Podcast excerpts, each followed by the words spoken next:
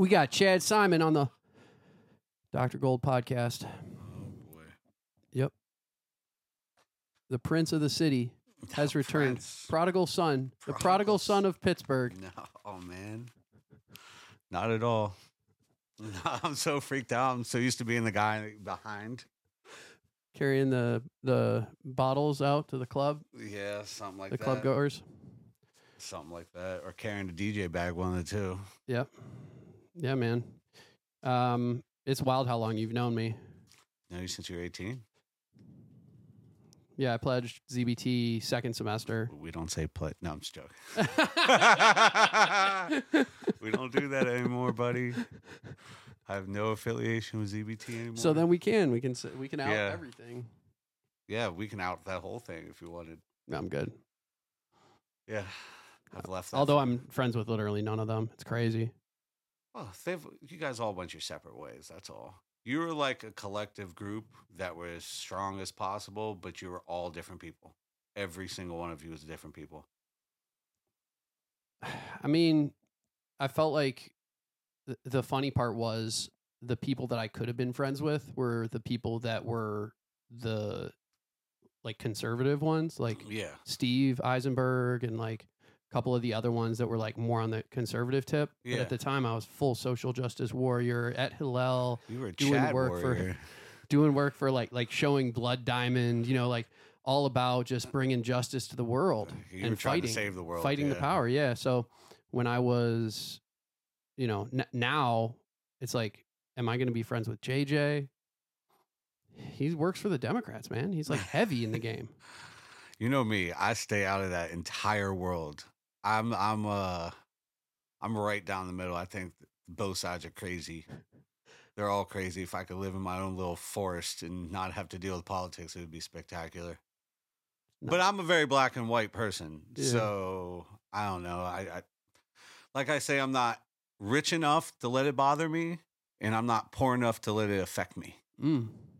How'd you? What's your connection to Pittsburgh? You were born and raised here. Yeah, I was born and raised down the street, Mount Lebanon. Wow. Unfortunately. Your dad was one of my grandma's pupils. Yes, I know. It's it's goes so far back. It's wild. She used to show up. My grandma taught. That's her poster over here. Hang on.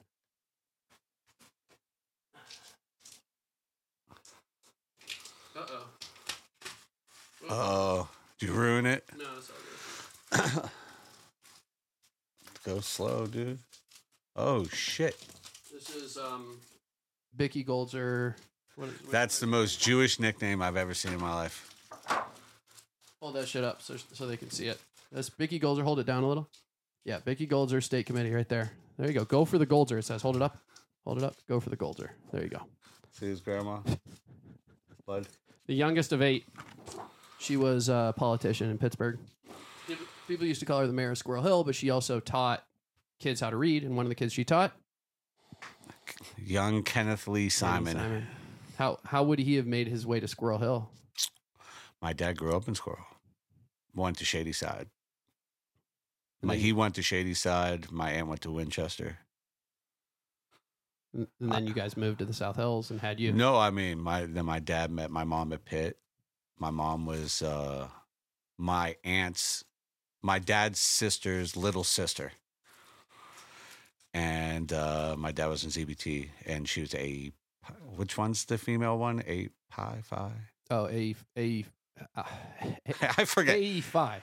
Yeah, she was an A five. So, yeah, that's how they met, and they moved. I don't know. They always lived in Mount Lebanon. They lived like closer to Upper St. Clair when I was really young, and then we moved out towards like Mount Lebanon on the border near Scott. What was the first connection you had to music? How did you end up so? I always loved music. and- You know, one of my boys in high school, Nick, was two years younger than me, and he started DJing in Pittsburgh. just at Swick, Sewickley, where I went to school, Sewickley Academy, and uh, he did like the subs for my car, all that stuff. I was in the music because I ran all the sound and lighting at Sewickley Academy. I was the only one with the key to the entire school. Like I would go to the auditorium when I was supposed to be in class. It, it was I was deep. I loved nothing more of it. So How did you end up so interested in music but not playing any instruments or DJing? because I thought I would do sound, but I got a scholarship from the Harlem Boy Harlem Boys Choir came and performed at Sewickley Academy for a week. And the night before the last performance, um, the headmaster of the senior school, his name was Dr. Ferris, a little old Southern lady who I was very close with. And uh, he asked, he's like, who does all this sound and lighting? She's like, Chad, he's like, he's 17 years old. There's no way he could do this. And I guess he made a phone call and they presented me with a scholarship to Juilliard. But the queen of my household was not letting her son go to New York City. That's mom. Yeah. This was just the very first of a lifetime rift. Yeah, you know, I am just before we say all this, like my mother, I mean, I know where this is probably going to go. My mother has done a lot of great things for a lot of great people. Yeah. Um, but she, her and my father have lived a very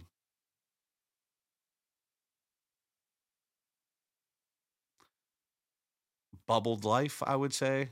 They've never gone outside the comfort zone. It's always my dad went to Pitt, went to Shady Side, went to Pitt, went into the business. My mom went to Pitt, she got married, and she's always had money. So, um, I like to tell people about my youth, like just like looking back at it now. And I mean, I'm sure during this interview you'll hear about the last 15 years of my life, but like over the last couple months, I've just come to peace with it all and looking back that I got everything I wanted. I learned nothing about life. I mean, absolute. If you would have seen me when I got dropped off in Hartford, Connecticut at college, Yeah. I mean, so, I'm That's how they got you to Oh, do the dude, I things you was- did. I was literally crying. I was literally crying when my parents left. You hadn't they they hadn't like taken you on long trips. You hadn't been like outside. No, I the played hockey, before, man. and I played hockey. That's it. I played hockey, or I was in my mom's. I was in my parents' basement playing Sega Genesis or air hockey. One of the two. So, yeah, yeah. So the Juilliard thing was really pissed me off because I I thoroughly, thoroughly enjoyed doing light and sound and all that stuff. So it's just kind of weird where I've ended up and who my friends are. Because if you ever see me at one of the concerts, yeah, I'm not backstage to be cool. I'm backstage because I want to watch the guy, those people do the work. Like I, when I go to those shows early, like I love watching them rig stuff up. I'm, I'm a dork. totally. Like I, I love that, that. stuff. I see that. Yeah, Yeah, You and, like, to get into us planning the parties and kind of like being yeah, behind the scenes and everything. yeah. That's what I love doing that stuff. Huh. I just never got the opportunity. They have a school for it here. Yeah, Tech 25. Wayne's a Wayne's project. He donates to them. Wayne is on the board. Yeah, and could. Wayne teaches class. I am gonna go back and get certified fuck yeah. to I- do lights. What if you did lighting? Like, what if you were No, the that's dude what that I'm- I- just like did do all the light and lighting sound. design and got involved? Like, do you know who um the dude in South Carolina is? Um, it's with a B. Um, fuck, he's like the big AI guy. Uh, no, du- I, du- I- I don't have a idea. He I've been his so own studio. I've been so He far out of that world. He does like one piece of art a day that's 3D rendered. Um, yeah, yeah. Say it again. Yeah, yeah, yeah, Beeple. So, like, a lot of people use the Beeple designs f- behind them when they DJ. And He has a website where he just sells them. You can go on Ah. there and get these packs for you know the big LED screens, like Yeah. LED walls bef- behind you and in front of you. and people need that shit. Like, there's so many like electronic Yeah. music DJs out there right now that are just Weezie told world. Weezie uh, talked to me about that a couple weeks ago, and I have some stuff that I'm doing right now. But the next round of classes, I'm going to go back and get certified because let's go. everything I did back in the day was manual. Now yeah, yeah, yeah, it's all digital. I'm talking like I had something in front of me. uh, Well, from here to the sometimes that shit is the illest too, though, because I used to rock at this place called the Milky Way in Boston. It was part of the Sam Adams Brewery in um, like near South Boston. It's like Jamaica Plain, Yeah, and the dude who did lights there used a projector and oil. He just had like a Oh overhead projector with these little drops of oil, and he'd be just dropping oil and ever heard of stirring that? that shit up on an overhead projector. It was so dope. It was trippy as that sounds 'cause it was trippy. Pure analog.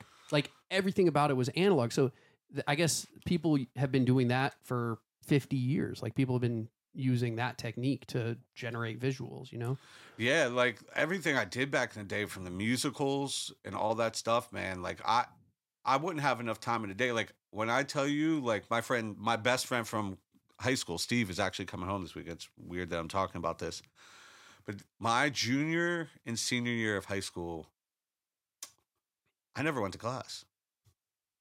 I was so because they had fired somebody at Sewickley, and that would like do like the the low maintenance stuff, like for people coming in to speak and stuff like that. They didn't have anybody, so it was me. I, I didn't go to class. I would just take tests.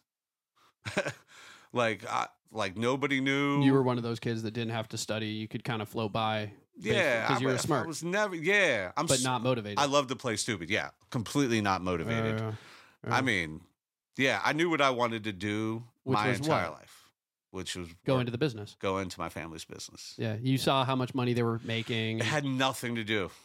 I you knew it was an easy way to have a family, have a life. Like, nah, it's all I knew. Like when I tell you my entire childhood, if I was off from school, I was with my dad. I was either cutting rags in the back with the old ladies, or I was helping box something at eight years old. I mean, dude, I got pulled out of class at 13 so I could go take my forklift license test. You I was more excited for the forklift license test than my driver's license test. Just because I had been there my entire life. My Well- great grandfather started it. wow. So it's just what you did. And to me, it wasn't even a job. Like I wanted to go. Like I wanted to do it. I just the business I went into was not the business I grew up in. It uh the family really started to split by the time I came into the business. So because I never finished college. Um, I didn't want to go to college. That was not the plan. The plan between my grandfather and my dad and me was for me to come right into the business. Actually, I forgot I left people out. The headmaster and the senior school master at Sewickley Academy told my parents that it was not that I got all I needed from education from Sewickley if that's what I was going to do. That I needed to go to CCAC and take financial classes so I can learn how to read the books and certain stuff like that. But um that that wasn't my plan.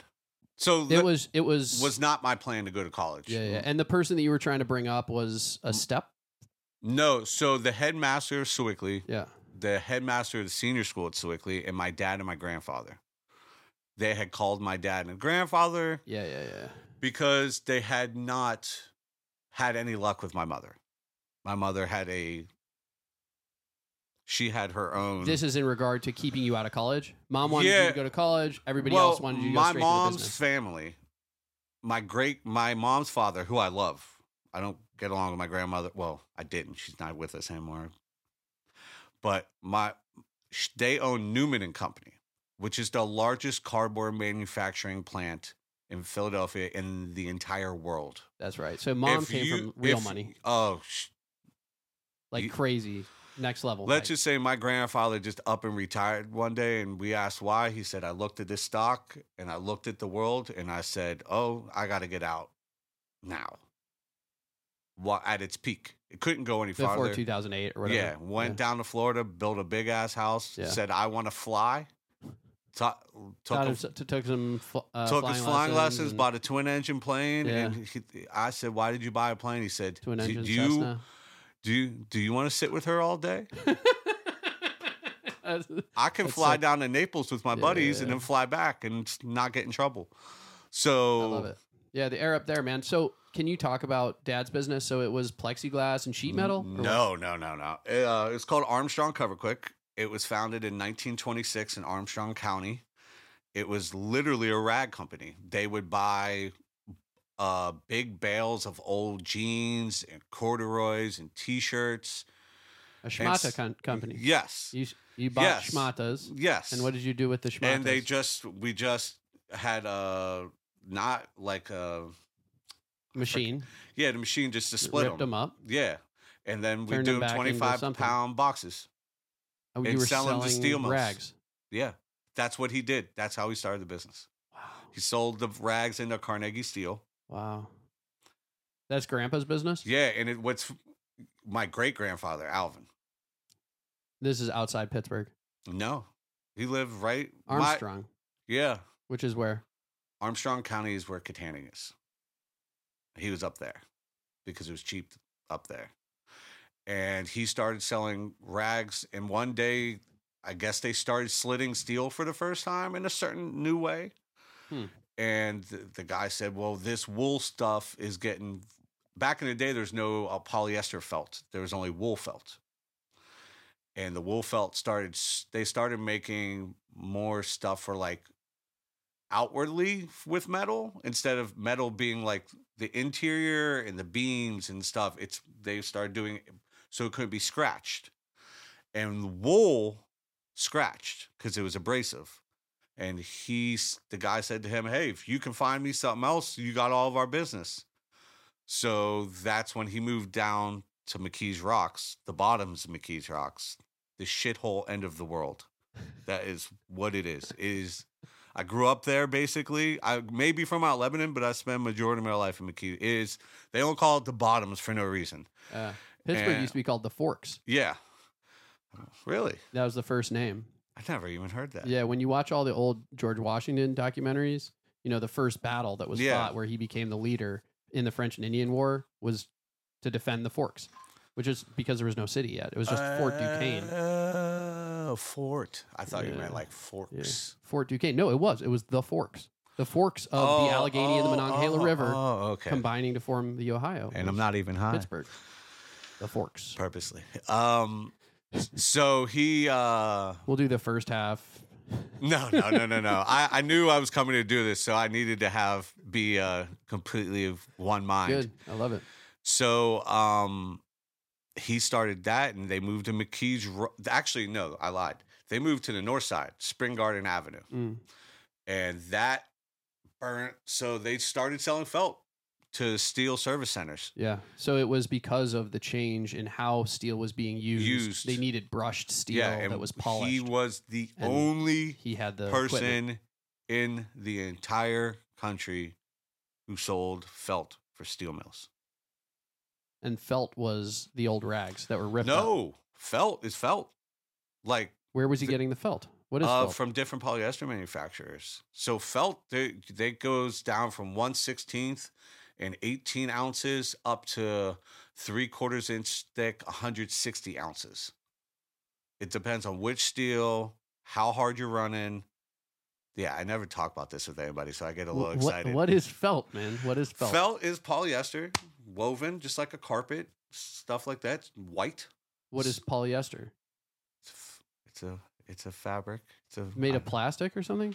no polyester, woven polyester. It's like needled, needle, needle, needle punched felt. So it gets just like they make carpet, they make felt, just like felt, like the green felt you see on a pool table, just in an industrial Okay. And different lengths, ounces, all that stuff. So basically, we would Fabrics. have like a, I'll just say one of the names, Felters Group. It's in South Carolina. I, I think they've been bought since then. Been out of the business for like 15 years. Yeah. And then there's a boo. There's a place called Bouckaert up in Woonsocket, Rhode Island, that makes it. And then there's a place called Texel in Canada that makes it in Montreal. And then there's another carpet company that makes felt So you guys were buying raw materials buying raw and you had materials. machines. No, they made it. We cut it. You were literally just buying big sheets of some rolls, of some fabric, thousand pound rolls, cutting them. You cutting them cut using a them. shears, hand shears. You had Back in the day, not now. all now. you had was a pair of scissors, and you were No, making hand millions shears, of dollars. mechanical shears. Okay, you had some machines Yeah. that would cut these things. They would lay them out, chalk line else. them, Yeah. because every slitter, every slitter, which is if anybody's driven down a fucking highway in this world, you've seen a big steel coil. So on the back of it, oh, everybody's yeah, seen a big steel okay. coil. Well, Yeah. what where we come in is when they take that steel, they taking that coil somewhere is to get slit. It gets slit down to different lengths and lengths before it gets punched into something or formed into something. So you weren't just processing fabric; you were also processing steel. No, th- the people we sold it to process the steel. Steel I'm so processors is what they're called. I know. I'm so fucking I could- confused, man. the- I can't tell hey, what you guys you- were actually doing. So, Listen, you try to go on a date and explain What- this shit. What Ah, you thank ended God up YouTube. doing was a sales role, right? You were traveling around the country I did a lot. selling shit. Uh, well, I, I worked at the company twice. So when I left school, I got a job because my mom was her. She was, she did not appreciate the family business because my dad's from a family business. She's from a family business. I've never had to talk with her about this of why. And I probably did ask her, and she probably told me it was none of my business um that that's the rule and that's how it's to go and but i mean it was just destiny man like she wasn't to keep me out of there for so long like i came back i was working at sam's club i was miserable i mean i worked so close to the office for a reason that i would go there on my lunch break So your mom didn't want you working at the family business? no don't know why don't hold that against her um she obviously has a reason maybe her father wasn't around that much Okay. Don't know. Okay. I I'd be lying if I told you why. okay. But it got to a point where I think my grand either my grandfather or my grandmother was like, "Listen, he's going into this is what he wants to do. You can't Yeah. you, you can't keep him away from it cuz he go he's there every day on his lunch." So, it was just very natural to me. I mean, if I played a hockey tournament, I went on business with my dad on Thursday. And you did well, right? Like you you took to the work and succeeded. Yeah, the first round, um, the first time I was there, I was working. I, I did the way you're supposed to do it when you should work. You should never go work for your family and just go straight into the office. There is not, I spent three years working in that plant. Now, I had worked in that plant every summer of my life, sweating my life away. Um, but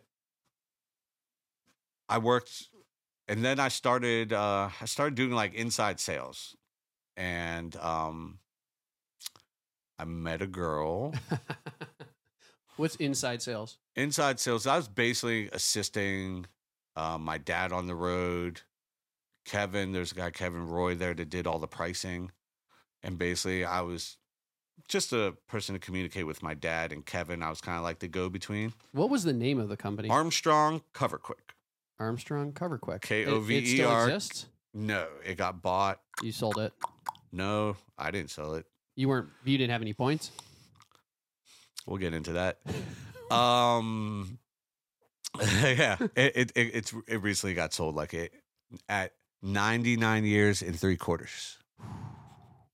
Wow, Couldn't tell you if I was more mad that they sold the business or they Didn't couldn't wait for- just uh three months. just just sign the agreement and say you guys can take control of this in three months. You can Yeah. basically run it. It's just going to be called. I mean it. It pissed me off bad, but I did um inside sales, and then I met Miranda, and I wasn't making that much money, so I worked at a firehouse too. I was bar backing with Asante, and Boomer and Nugget was DJing. Bonics. Oh, firehouse, firehouse. firehouse. I thought you were Firehouse. talking about an actual firehouse. No, come Yeah. on now. Yeah. This Ju- this, Ju- this Jewish person is the one getting Firehouse- saved, not saving people. Fire Firehouse was an amazing, amazing scene, and I had one of my favorite stories from DJing there. One of the first times I realized I was going to be a DJ for the rest of my life, I was walking in with Bonics, and it wasn't walking in because he had Who's all the gear. The only way to get in both of our favorite DJs. So in order to get in, which we can't say are both of our favorite Pittsburgh DJs because he's not a Pittsburgh DJ Yeah. anymore.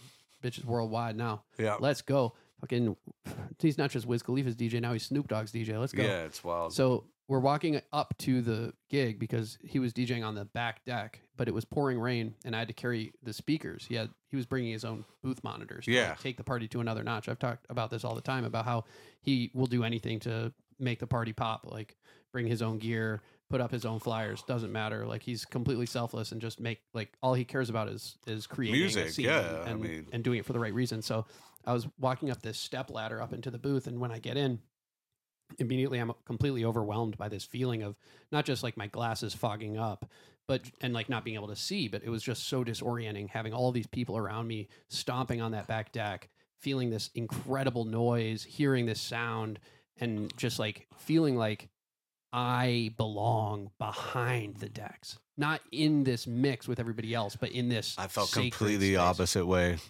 Even though I have to go back to finishing the other thing, I when I would watch Brandon DJ, the minute I when when he turned the corner after the first like year of really DJing, I knew right away. I, I I'm sure we'll get to this when we talk about DJs. I couldn't. I don't understand how you guys pick the next song. Like I understand it, but my mind. you literally mind just look at the list and you no, no, no, no, no. I know that. I meant. No, I'm kidding. I meant where that. your brain's going. Like I, I like when we talked about like the Juilliard stuff and me doing sound and light design Yeah. and stage tech and and stuff like that. Like Yeah. that's my thing. I'm always the guy behind the scenes. It's the um, hardest part about DJing, actually, what you're talking about, which is sequencing. Yeah, And you, it's the fastest thing you lose. It's the part that I'm the worst at right now because I'm so out of practice. Because it really is the opposite of what I said. I was completely being facetious when I said we look at a list. What you actually have to do is look at the people and know the right song. yeah, The best DJ in the world never looks at the computer to figure out the right song. They just type in the name of the next one that's the correct vibe. In fact, I've thought about this a lot, but there should be a DJ app that won't let you look at a pre list. The only thing you can do is type in the name of a song and have it come up if you type it in correctly. And that shit would create the ultimate vibe because if you don't know the name of the next song you want to play without looking at it first, you don't know the right song. There's no way you can create the perfect atmosphere, perfect vibe by pulling it out of the past. It has to be for the future, for the present, for what you're seeing in front of you. Well, you know where I've worked, and I'm, I'm sure we'll get there. Like the king, but like, where was I on the whole thing? Like well, we were talking a little bit about the family business. yeah, yeah. We talked about Well, Armstrong. I, and got engaged. this was to what was her Uh, name? Miranda. Yeah, Miranda. Uh, so Oh, I do you have gum? Yeah. It's gonna sound crazy, bro. You need some trash. No, I have trash. No, I got trash. Look, Sure. All right. Cool. I always carry that. You, who else uh, was chewing gum on my podcast? Fucking climax. Oh my god. Oh, that's Bobby. That's Bobby. Climax is the man, though. I love, him. Yeah, I he told Bobby. some wild fucking stories on here. Bobby's got some stories. Woo. Bobby and I were talking your about head Colombia last night. Yeah, last night actually. Yeah, he travels a lot. yeah, he got his family and trip. yeah takes care of his mom. Mm-hmm. Um, got engaged to Miranda. Yep. So He I got was, Mirandized. yeah, I would be Mirandized every day of the week. um, so I was basically like working five days a week and then be in Rochester, New York, every weekend of my life, and um. I'm watching how I say this because I'm trying to improve my family situation. Let's just say my family is not very accepting of. She was Shiksa. She's worse. Uh oh. She was half Italian, half black, and Come on, Chad. What'd you do, man? should have seen my dad's face. My dad and my grandfather were happier than hell for me. My mother, Yeah. not wasn't that. feeling that. Nah, we have. I think the two and a half years we were together, I got my mother to sit down for one meal with her. So we got engaged, and um, I took her to meet my mother's side of the family. Yep. Which, um, I love my aunt Diane, and I love my aunt Louise. Yeah. Even though me and my aunt Louise have, we're very similar. So we uh, definitely don't watch our mouths. So we'll both get in trouble a lot to each other. But um yeah, they weren't feeling it, dude. They they weren't feeling her uh having a kid already. She had already had a kid. Fuck, Chad. Well, I didn't I didn't care. She made me happy, man. Yeah, she I mean, listen, I've You never still love her? not love her. Not love you, her. You like follow her on the internet and like know what she's up to? We talk? talk. I don't we talk. Yeah. We talk like once a month. Were, But were, she's happy. She's married. were you in love? Oh, Head over heels. Like done. Like, dude, she couldn't go to sleep without hearing my voice. Like, I've never had. I've had plenty of girlfriends in my life. Hi, Jamie, and uh, Jamie's now my best friend. But um, was- yeah, nobody made me feel more important Oh, that's awesome. than her. Heartbreaking. Yeah, and it uh, it did that whole experience at Thanksgiving. I was because she was like, "Wow, I want you to come up here for Christmas since like you're Jewish." Yeah. I'll come with. I was like, I don't think it's a good idea. What you don't want me to meet your family? I'm like, ah, this ain't the side of the family for that. Right. Now my cousins were awesome. My co- my cousins don't care. Um, Totally. But it's that old school like Jewish thing. dude, and we one of my too. aunts walked up to her Yep. and said, "Have fun mixing in with this family." the um And Wow. it. It reminds me a little bit of the AJ situation in Sopranos. I've been talking a lot, a lot about the Sopranos. I fucking love the Sopranos, but you know the girl from the Yeah. construction site. I forget her name. Um, She was Latina, yeah. yeah, yeah, yeah. And then the other thing it reminds me of is my situation with Grace. So when I um, started dating Grace and things got serious, we got like before we were engaged, I took her to see my grandma at her like retirement community in Yeah. South Florida. It was like ninety nine percent Jewish, and all her friends were Jewish. So they had this Hamantaschen baking night on Purim. Oh my god. And so we were all sitting down baking Hamantaschen. Everything was wonderful. It was like Grace was sitting there helping my grandma fold up Hamantaschen and put things in. And this woman looks at her, looks looks Grace straight in the eyes and goes, "You're not even Jewish, are you?" She's not Jewish. Yeah, see now my father's parents, Tricky Dicky and Double Stuff, Yeah. did not tell them purposely. They're the most accepting people I know, Yeah. but she was like, "Oh, you got to show me a picture. I've heard her voice. She loves you."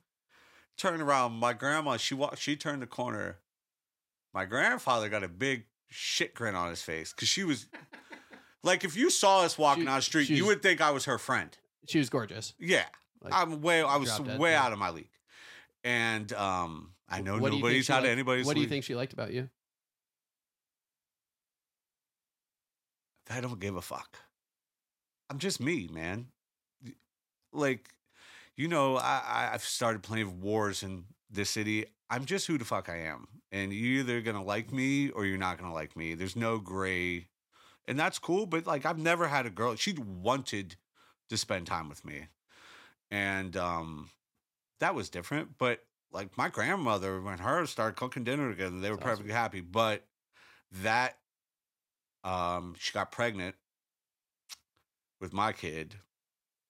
I called my mother on a cruise. So I called the cruise company, which called the cruise ship, which had my mother called to call me. And she, exact words where You bothered me for this shitty information. And I had her on speakerphone. Let's just say me and Miranda did about two eight balls that night. It was, it just, it was starting a spiral. She wasn't picking up my calls. And um, I bought a house in Brookline for us. She came down, she bought the house. She actually had dinner with my mother that night. Three days later, she was coming back down because I flew her down to look at a house to make just. I was about to sign the papers, but I was like, hey, you might want to come look. I'll just fly you in. It's Rochester. It's like 20 minutes. And um, she had dinner with my mother. I, supposedly everything went well. That's what I got told. On New Year's Eve, we were going to the to, not to the Goldmark. Sorry, I was thinking about Nugget because Nugget DJ that night. We were going to the firehouse um, with Asante and Mike Mariani and um, their girlfriends. and I got a text message, and uh, I know people are going to find this rough to hear, but it is what it is. I'm not having your baby, and I'm flushing it down the toilet. So, the kid, Chad Simon, who has never had to deal with a single thing, that was the first thing he dealt with. So I called my mother. I'm a mama's boy. Yeah, yeah And, we all are. we all um, are. Well, if you know, if you just met me now, you wouldn't think so. But um, I am Linda Simon. I'm just one with a bigger heart. I went to my mother, and the only thing she, my best friend Pierre, drove up from DC after he heard this. I told his girlfriend, like, yo, I can't do it. I got to go up there. He's going to lose it. Came up, and he was, he's like, we got to go to your parents. You got to go see your mom. Yeah. She's like, get over it. So then Pierre's like, what? Like literally, and, and Pierre Pierre is very close with my family. Pierre has been coming. Pierre's you met Pierre a million times. Been in a fraternity house. Like Pierre's my right if that was- hand. Yeah, yeah, I know. I know who exactly. Yeah. So um, he just turned me. He's like, man, that's weird. And man, I I fell down a deep hole. Man, I was doing one to two eight balls a day. Still getting paid. Think anybody ever called me? I'm talking about for four months. Was not at work. Still kept getting a paycheck. Not a call. From you were still working for the family business, hmm yeah, Not a call. but you weren't doing anything. Nope. Just drugs. Not a call. Didn't see my parents and hear from them for three or four months. Yeah. I got a sporadic text from my dad that I wouldn't answer. Um, because I was, dude, I, I thought night was day, day was night, dude. I thought people were coming at the house. Like I was not eating. Yeah. I was, yeah, man. living I- in Pittsburgh, living in, my house that I bought for me, my and you're my uh, stepson, and the kid on the way. wow. Because if you like, people hear me call myself Uncle Chad. Like nobody wanted a kid more than me. Nobody. Now I'm kind of happy that that doesn't happen. I like being Uncle Chad. I can give him back at any time. But um, yeah, man, it it was a dark, dark hole, man. And I finally broke down. I went to the office, and my dad, holy shit, the lights on in your office. you okay? And I was like, close the door. It's like I'm fucked up. He's like, what are you talking about? I was like, dude, I haven't been here in four months. It's like, well, we were just giving you your space. And I was like, I'm cool. Like, he's like, what do you mean you're fucked up? I'm like, just dropped a big old bag on the table and just did it right in front of him. Wow. Just because clueless, man. Yeah, he had no idea how So, deep like, into it you were. When I talk about my parents, it's not it's not personal, man. It's they grew up in a bubble.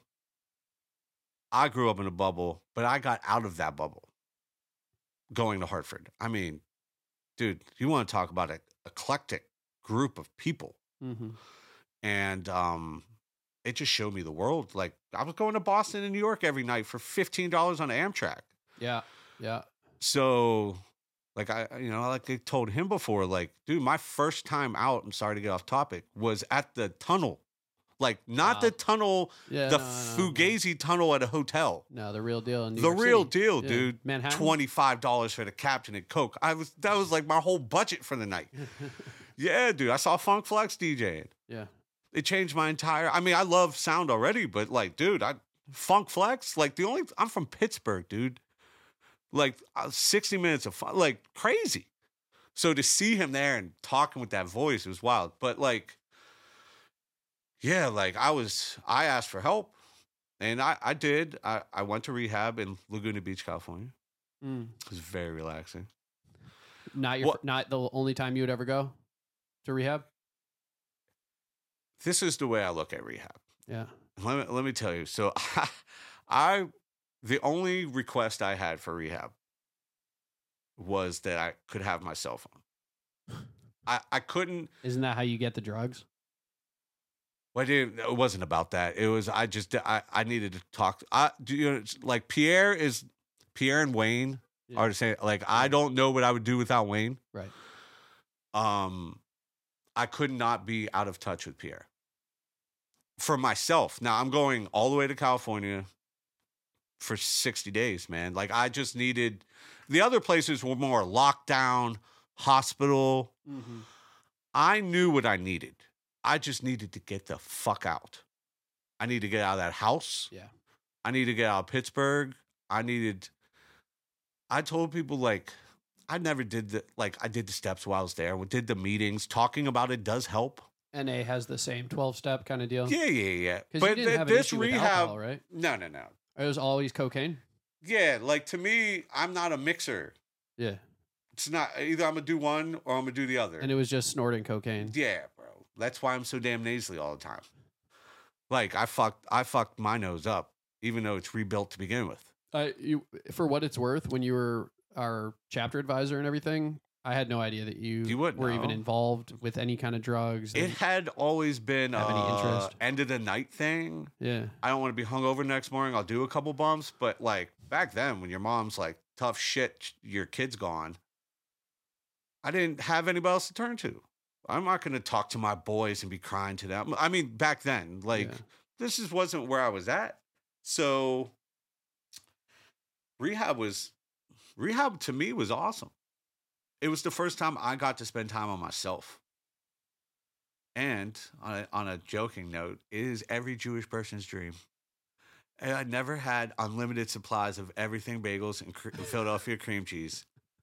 I was literally, I gained, well, I mean, I was like a stick. Yeah, you weren't eating because Yeah, you were doing I, something. I was eating. It, it was what was more- it about the like cocaine that you think Just, made you I just keep stopped doing it? thinking, bro. it would turn off your brain? Like you could just I could decompress. yeah Like I was not a guy to go out and about on that shit. I'd rather Mm. be at my house.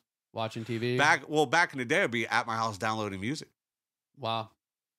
I go down just dark holes, dude. I've got fifteen something hard drives full of Napster, BearShare, and LimeWire. Yeah, 128 kilobyte MP3s. Yeah, bro. Yeah, probably. That's one of them. jams, one of those things is full of music videos from Rap City in the basement. That's fun. So, um, I used to play music videos at 5801 when I used to Well, live in the basement. I did all the uh you know, I was on Division One basketball team. I was an undergraduate assistant coach. I did all like the mixtapes for like Oh, shoot cool. around and stuff. So That's cool. Um That coaching thing, I think, is worth talking about though, because you were always. It's not just that you I'm were always in the music, background. But no, not in the background. No, no, they're You're- all background jobs though. Like they're none of them give praise. No, no, no, no, no. I think it's worth talking about your leadership skills and potential because that's really what you were kind of hovering around when you were Yeah. a chapter advisor for the fraternity, when you were coaching, right? It's like yeah.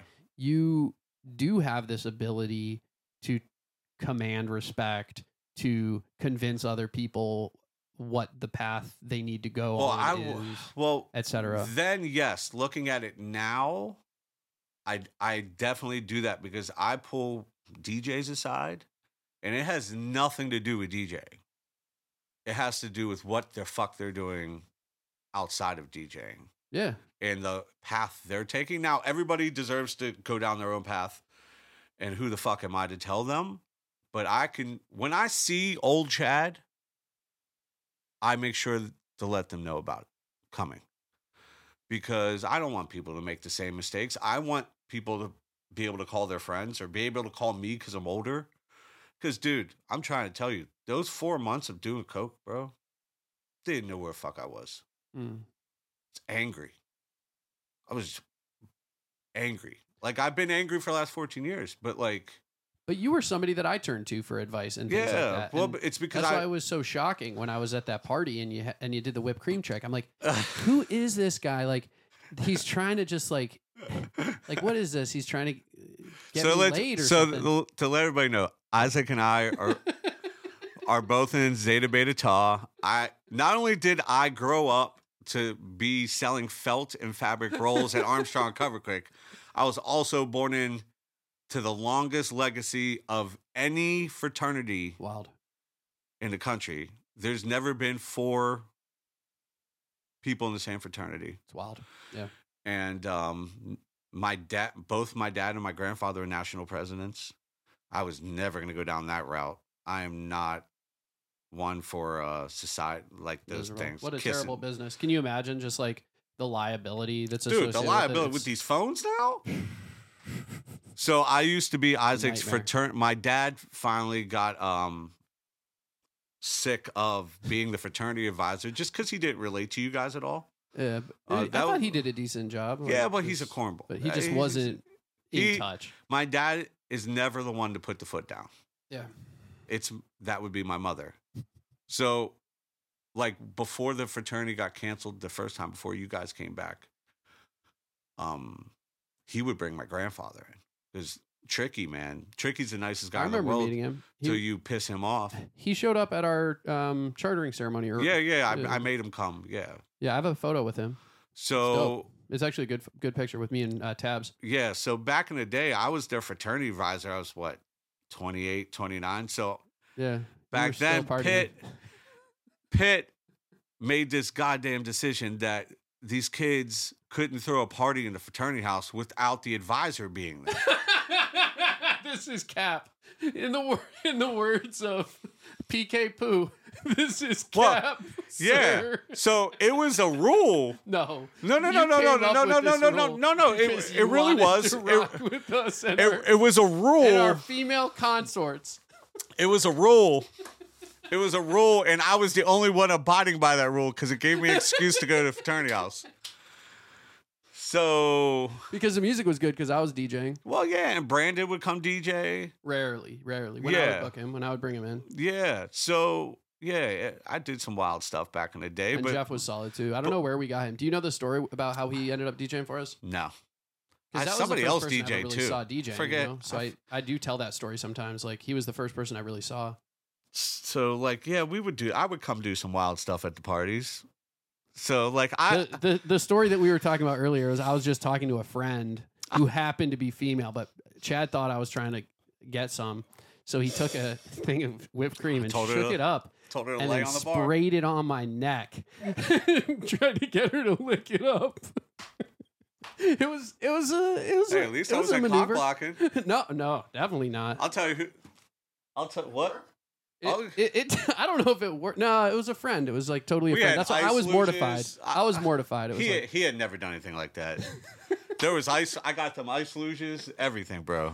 I was like, Ice if we were luges gonna are do, sick. we were gonna do this, we were gonna Yeah. go out right. we used to make thrones out of the Natty Light cans and Yeah. cases, and I'd like to like, you know, I've been DJing a little bit again. So I played two shows. I played at Spirit. There's a and then I fraternity again at Goldmark. I know, I know. I've been talking to those guys. There's a guy named um, uh, Noah Schraeder who's a It's DJ, and I've been Noah. talking to him. It was Shatini before. Yeah, yeah, yeah. But this kid, you know, they're very, very Jewish now. Their their advisor is the Chabad rabbi. That's Um, what that fraternity has come to. The best thing about Beta Phi, whether it is my dad's group, Yeah, Brandon and Boomer's group, or group, however we want to talk about them here, and your group was it was white, black, Christian, Yeah, the Catholic, diversity was our strength. Jewish. Yeah, it's what made it think. but the the lack of diversity was our downfall. I You- believe it was when like I joined. Really, I see myself as being kind of like the architect of our demise because I started recruiting heavily out of Hillel. And because that was where I was connected, I was connected with Hillel, and I started bringing in all those kids, and they happened to be drug addicts, man. Like a lot of those kids were just alcoholic Listen, drug dude, addicts. I went to school at University of that place Hartford straight with down. kids with more money than I would. I, I, I never smoked weed. I never drank. I never saw a drug in my life till I went to college. Dude, I got drunk on Peachtree my first night of college, bro. I don't know what that is. Like when they told me, Chad, we need more Jewish kids, I was like, what the hell are you talking about? They're like, well, we're a Jewish base. I'm like, listen, it doesn't work that way. You should should have seen my fraternity at the University of Hartford. But like Yeah. to go back to complete the story, I um I went to rehab and I came home and I got a job selling cars. Just because I can sell. I have the gift of gab. Yeah. I mean, I went from two months into selling cars to become the assistant general manager of the entire dealership, which is now an Aldi, by the way, in East Liberty. I love Aldi.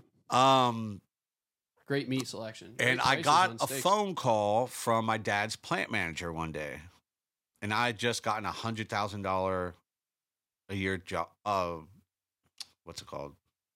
raise. Yeah. And they said, We need you to come back to the office. Now,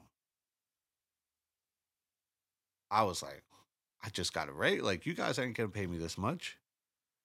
And they're like, We need you back here. Like, stuff isn't going well. And I was like, Well, that's all they had to say to me. because it, I just thought about my great grandfather, like Alvin. Like my great grandfather is a man of few words. He winked at you or he looked at you, and you knew exactly where you stood. I mean, scared the living shit out of me. Um, just like my my mom's, he she smacked me one time against the lips. That was it, with the ring side out. Yeah, that was, that's why I'm so close to my grandparents. I respect them. Told me to shut my mouth. Can you believe that? Me actually being quiet.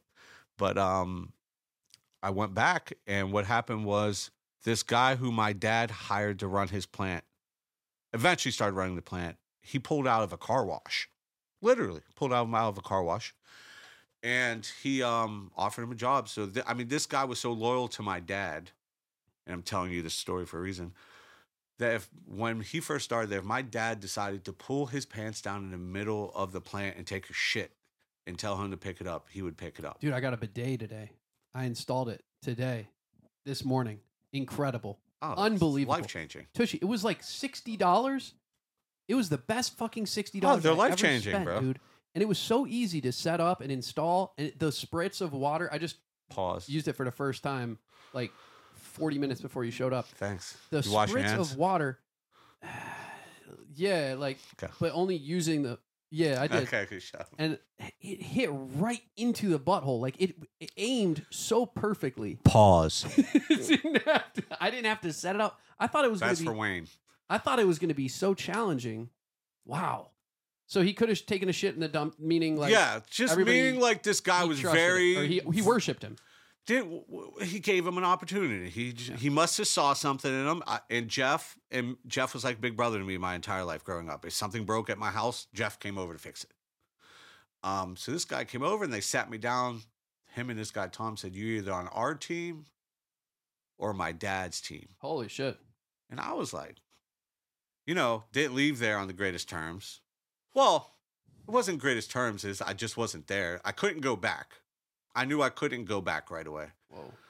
And so I was like, okay, like I said okay regardless because it was my opportunity to go back.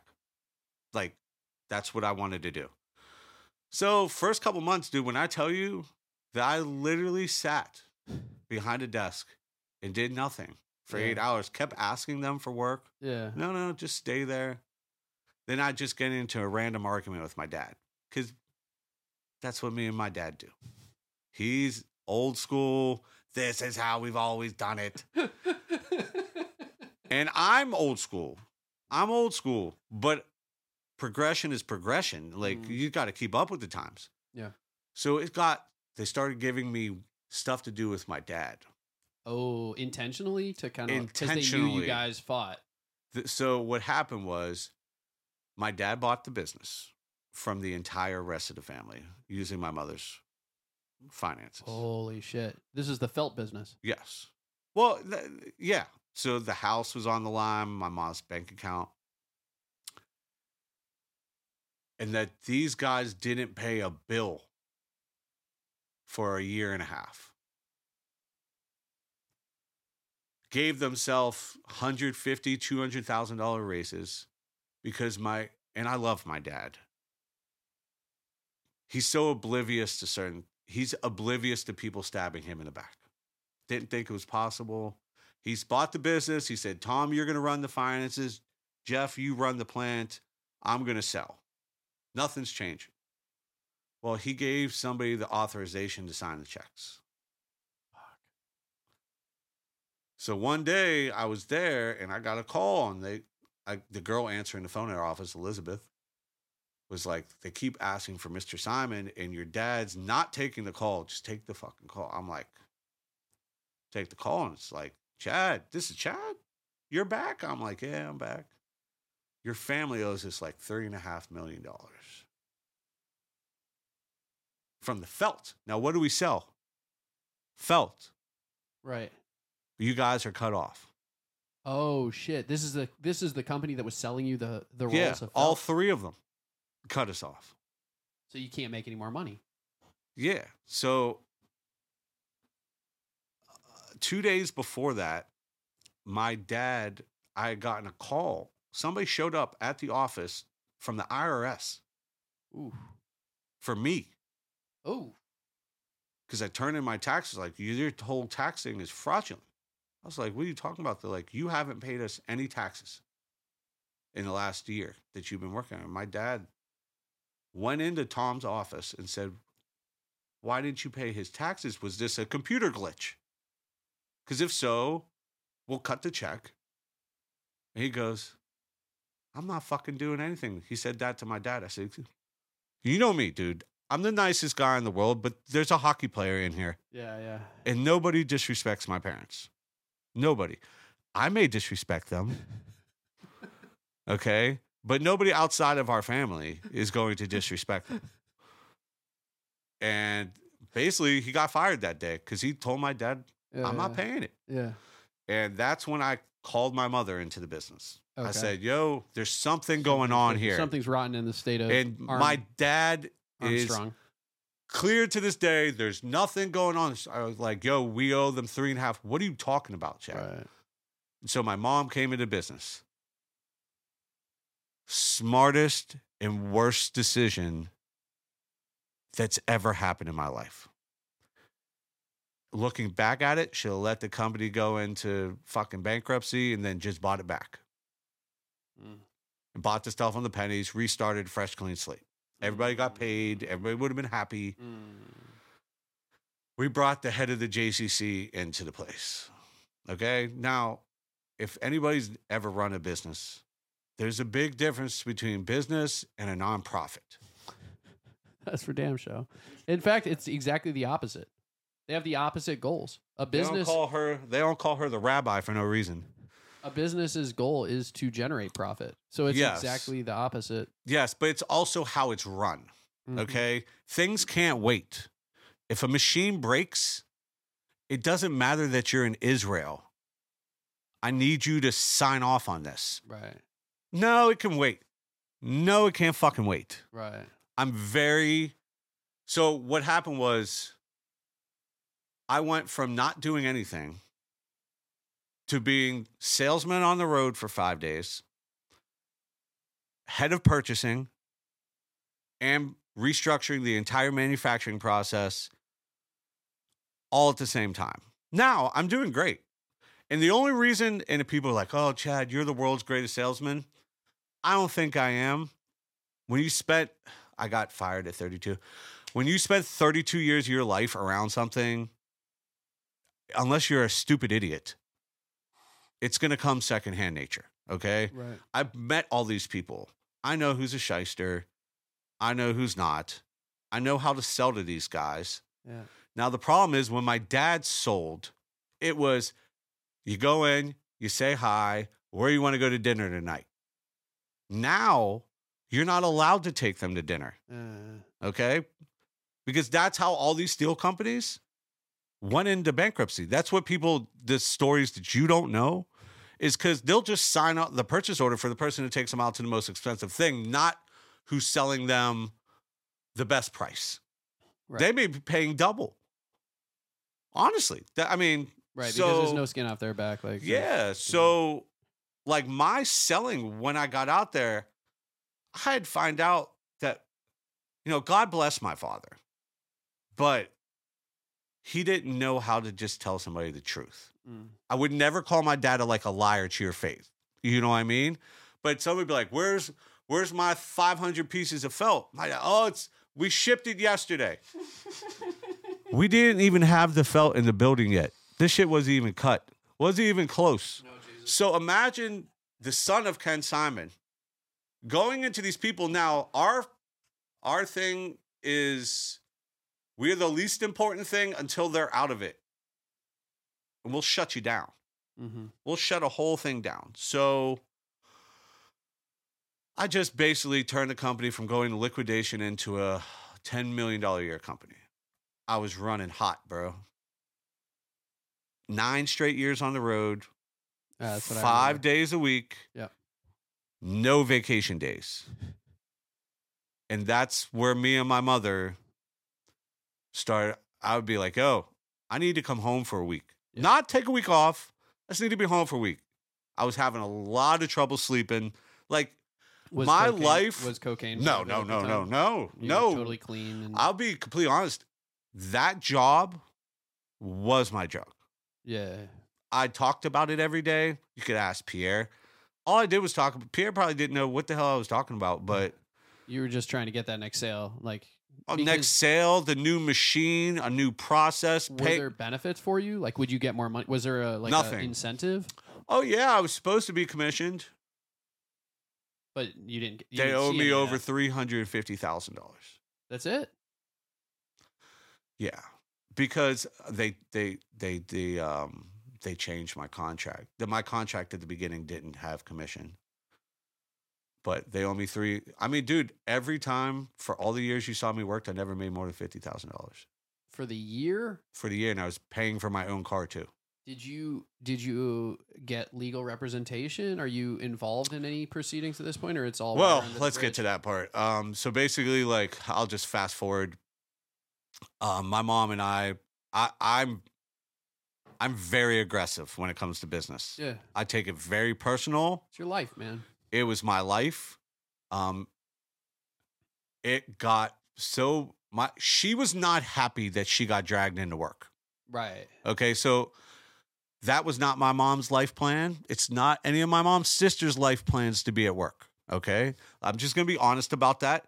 They they're they're fucking rich, man. It is what it is. I, I don't look at her bad that way. She did not want to be there, but she had to because my mom, my dad put all her money in flux. Yeah.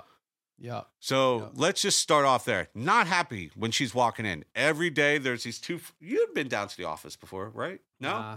There's these two shaky glass windows by the front door. Every time she walked in, bang. You knew the bitch was there. Like you knew she was there, man. And people and the business called me Little Linda Simon because dude, she don't scare me, bro. wow. My mom runs How on How many employees were there when it? 35.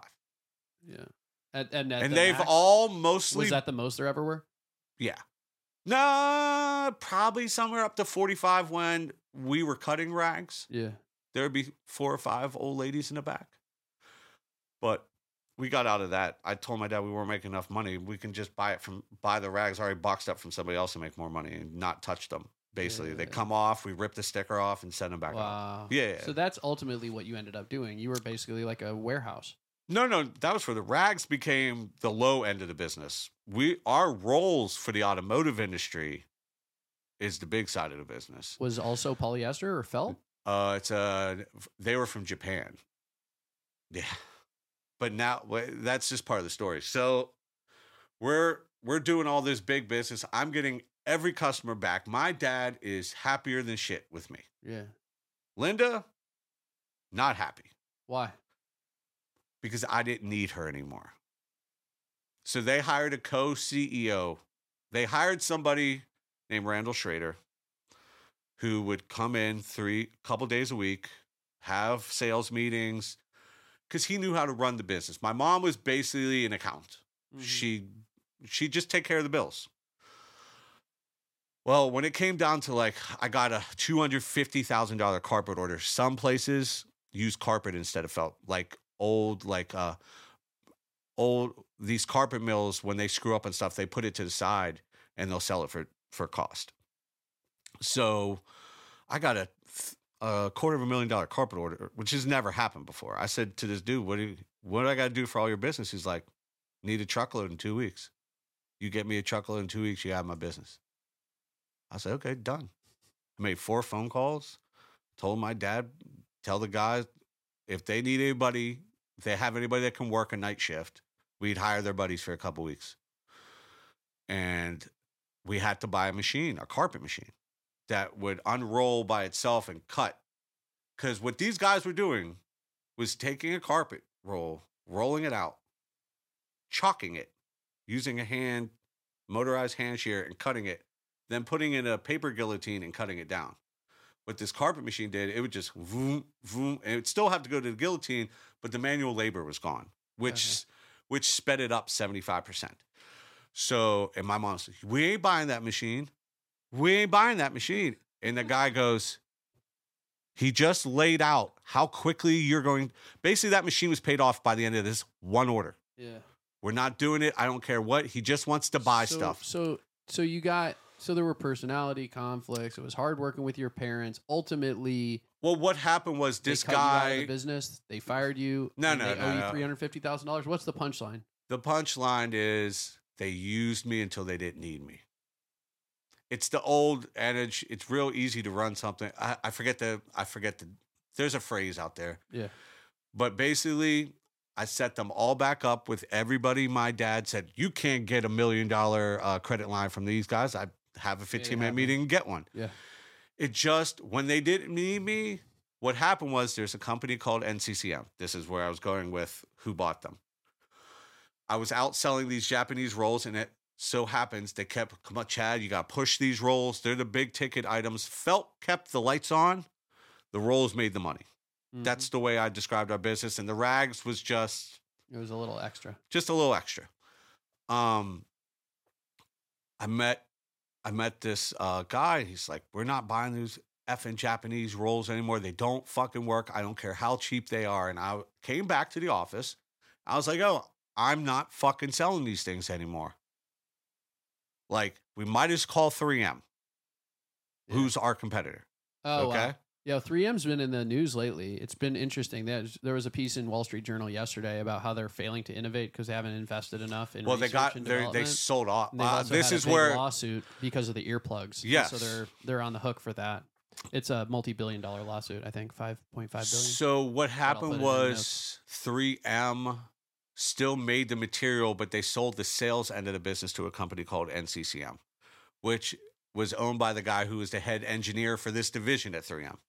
Basically, they were trying to to not finish the product, kind of like we do to Felt, but they are by hands down the best at this shit. And my mom said, What are you going to do? I was like, I'm going to fucking call the NCCM company. My dad said, There ain't a chance in hell you even get a fucking phone call. mm-hmm. So I called this guy, Brett Nickham, and his wife, Judy, uh, Julie. And I, I said, I said, they said, Mr. Nickham's in a meeting. And I said, never met this dude before. And I just said, tell him it's Chad Simon from Armstrong Kover Kwick. And next thing you know, he picked up the phone. He goes, Can I help you? I said, I shut my door to my office because I didn't want my parents to hear what I said. I was like, listen, I'm the head salesman here. I'm also the head of purchasing, even though they'll never give me that title. I was like, what do you think about us doing business together? He goes, fuck yeah. Mm. Like, we've been wanting your business for a long time. Came out the thing. He said, can you guys be here tomorrow? I was, I was, I, I was like, yeah, you're my type of guy. Was like, there's no reason to sit around on. it. It's just a plane flight. We'll get you your, we'll buy the tickets. So, okay, my mom told him, my dad just gave me a hug. He goes, I don't know what the fuck do you do to these people? My mom goes, he's not going. He doesn't sell rolls anymore. If it's going to be three of them, it's going to be Dave. And my, uh, uh, my friend Dave that worked there. He, and my dad, it's the only time I've ever seen my dad talk back to my mother. He goes, oh, he's fucking going. And she was like, why? He goes, because he's the one that made the fucking meeting. Right. This ain't the JCC. Yeah. So we go, we make this deal, and it changed the life of that company. You gave them their lifeblood back. Yeah. This was Yeah. Well, they were also buying like the plastic stuff you would see with that gripper that I would bring for you guys. oh yeah. They were buying that for five. They were buying like heavy duty industrial army type bulletproof shit, which this thing's going to break anyways. So it just needs to last a certain amount of time. Yeah. It does not need, and our profits went up like 300% on that stuff. So So we you- go, so we're in the midst of selling, we're doing all this. I'm starting to get absolutely worn out. yeah. I mean, every day is starting to be like Groundhog Day for me. If anybody's been on the road for nine or 10 years, and I'm talking no breaks, man. The only three day weekend I got is my birthday, and that's me just saying, basically saying, I ain't answering my fucking phone that You weren't day. having any fun on the road, like going to bars, meeting people. no, like I was girls, allowed partying. twenty five dollars a day to eat three meals. what were you eating, man? Dunkin' Donuts. Have you have you improved like what you eat at all? Are you Are you taking good care of yourself now? Yeah, I, yeah. My friends have me on a better diet, Good, bro. but like that's the other thing. Like, yeah, th- we, there's so many stories with me and my mother and and, and Bill's. Well, it but- sounds like you felt like you were not being respected. Like, Well, your- yeah. like your skills were not being honored. well, like it people, was like people took you for granted, and that they didn't take care of you the way that you deserved. Like you were bringing a lot more to the table than they. It was never about money for me Yeah. because I had a company credit card. I did what I want anyways. It just came out of my damn paycheck. right. But um I was miserable. She made a job that wasn't a job, a place I didn't even want to go. So I got so what happened was we uh I had 3 straight weeks going to in Las Vegas okay. going to three different trade shows, happened to be back to back to back. Now, if you stay in Vegas for three weeks, okay, I was, I mean, I knew Ian Riddick was out there. I mean, a, a whole bunch of, I wasn't paying for shit. I, mean, I was living, but um, no drugs yet. Came back. The lady sat me down, Julie Nickham, and said, we need to talk about our business relationship. And I said, oh shit. I looked at Kevin. I said, fuck. They're about to kick us to the curb. And the lady goes, Chad, this might be hard for you to hear. I'm like, what? The-" Now, listen, I've been wrong a lot in my life. I'm looking in the camera right now. But I normally know when I fuck up, okay? I'm fully aware. So I was like, I didn't really do anything. They're like, we don't want to do business and have any contact with your mother anymore. We don't like how she does business. We don't like her tone. We don't like how secretive she is. That's not why we signed the business. We signed up to do business with you. It's a partnership. It's not a business arrangement. This the way we made money was a partnership, and we had to be completely open because there's other people selling their stuff in certain markets, and you have to respect that. Not my mother. No respect. She just wants money. That's it. So But she was also she was also roped in because of your father's decision to put her finances on the line. Well, no, that, She that was the only way he could have bought the business. Yeah, Yeah, that was, yeah. It so wasn't her deal. She was independently wealthy. no, no, no, and I understand that, but there was a time. It was time for her to go. Fair. It it was it was it was prearranged that she'd be there for a year and a half, Right. and then they'd hire an accountant, a business manager. Um, that never happened because once the the one thing I will say about her is once she gets power, JCC, Temple Emmanuel, you have to kill her off the throne. In all seriousness, dude. Right. It happened at Temple. Right. It happened at the JCC. It happened at the UJF. That's why she doesn't do any Jewish nonprofits anymore. So Those things, man. I used to raise money for them. yeah, I you would know, like plant a tree, mafia. run uh, run a marathon for you know five thousand dollars for the UCF. I used to run, raise all the money for them and get all my family members and friends to contribute. And then I look it up and it's like, what are they actually using the money for? It's like building the wall between them and Palestine. Yeah, Like, yeah, I've- I've been like doing the this shit. politics are not so. So good, this man. lady says this, and I look at Kevin. So Oh, I say, okay, well, we'll we'll make it happen. we go back, and I'm sitting on the plane, dude. And I honestly said this. I said, I'm gonna get fired. Yeah. And Kevin's like, no, dude, you're producing. you could tell You're producing. I was like, dude, because this- your mom. is no, no, no. than you were. I said it in jest because I saw it coming already. yeah. But I didn't think she'd be able. I didn't think she'd pull the trigger. If you understand what I'm trying to say. So was this the fir- the end of the first time you worked? No, the this is the end of the second time. So, and they owed you a bunch of money. well, yeah, but it wasn't even about the money then. It was there was other stuff going on there. Yeah, It's beating me down, calling me a fat fuck every day. that's your mom. like, yeah, dad, it's a fat fuck. I wonder why nobody wants to date you. I'm like, nobody wants to date me because I'm never fucking home. yeah. You know, Yeah. it's it, we don't have FaceTime. They, they were Did- fucking flip phones. Did your mom tell call you and tell you you were fired? Did she like? No, no, no. So we came home. We told her. I, I and Kevin's like, you got to tell her, and I'm like, you tell her. And my that mom's like, business. The, no, the no, no, no, no, no, no. We didn't lose the business. That that lady didn't want to do business with her, Right. and that it was going to be of all people. This is what she called me, her drug addict son. which I am. I went to rehab.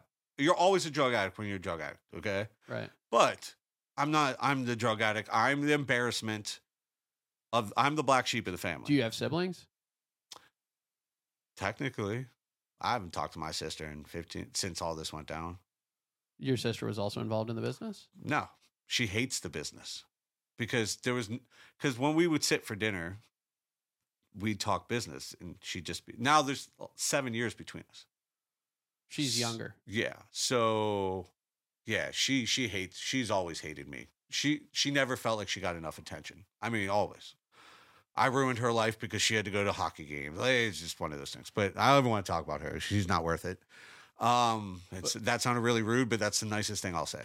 But this business cost you your relationship with your dad, your relationship with your mom, and your relationship with your sister? But my relationship with my sister's never been there. Eh, She's always she hated me my entire life. I mean, dude, me and my friends showed up for her 21st birthday and she was embarrassed. All her friends were happy, she was embarrassed. She won't talk to me. She won't. The only time last only two times I've talked to her were when my both my grandparents died. And she came over and gave me the old Jewish hug. I'm so sorry and turned right around, I haven't heard anything back. That's just who she is. I mean, this girl the rules in the house growing up was you can't talk to Jessica for an hour and a half after she wakes till an hour and a half after she wakes up. She's a princess. She is the definition of a Jap. She's extremely intelligent, extremely successful.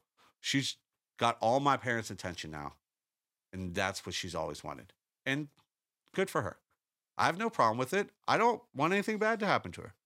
But um, so this lady told her that. We told her. My mom got up, left the office, I got an email saying you're not on the road anymore.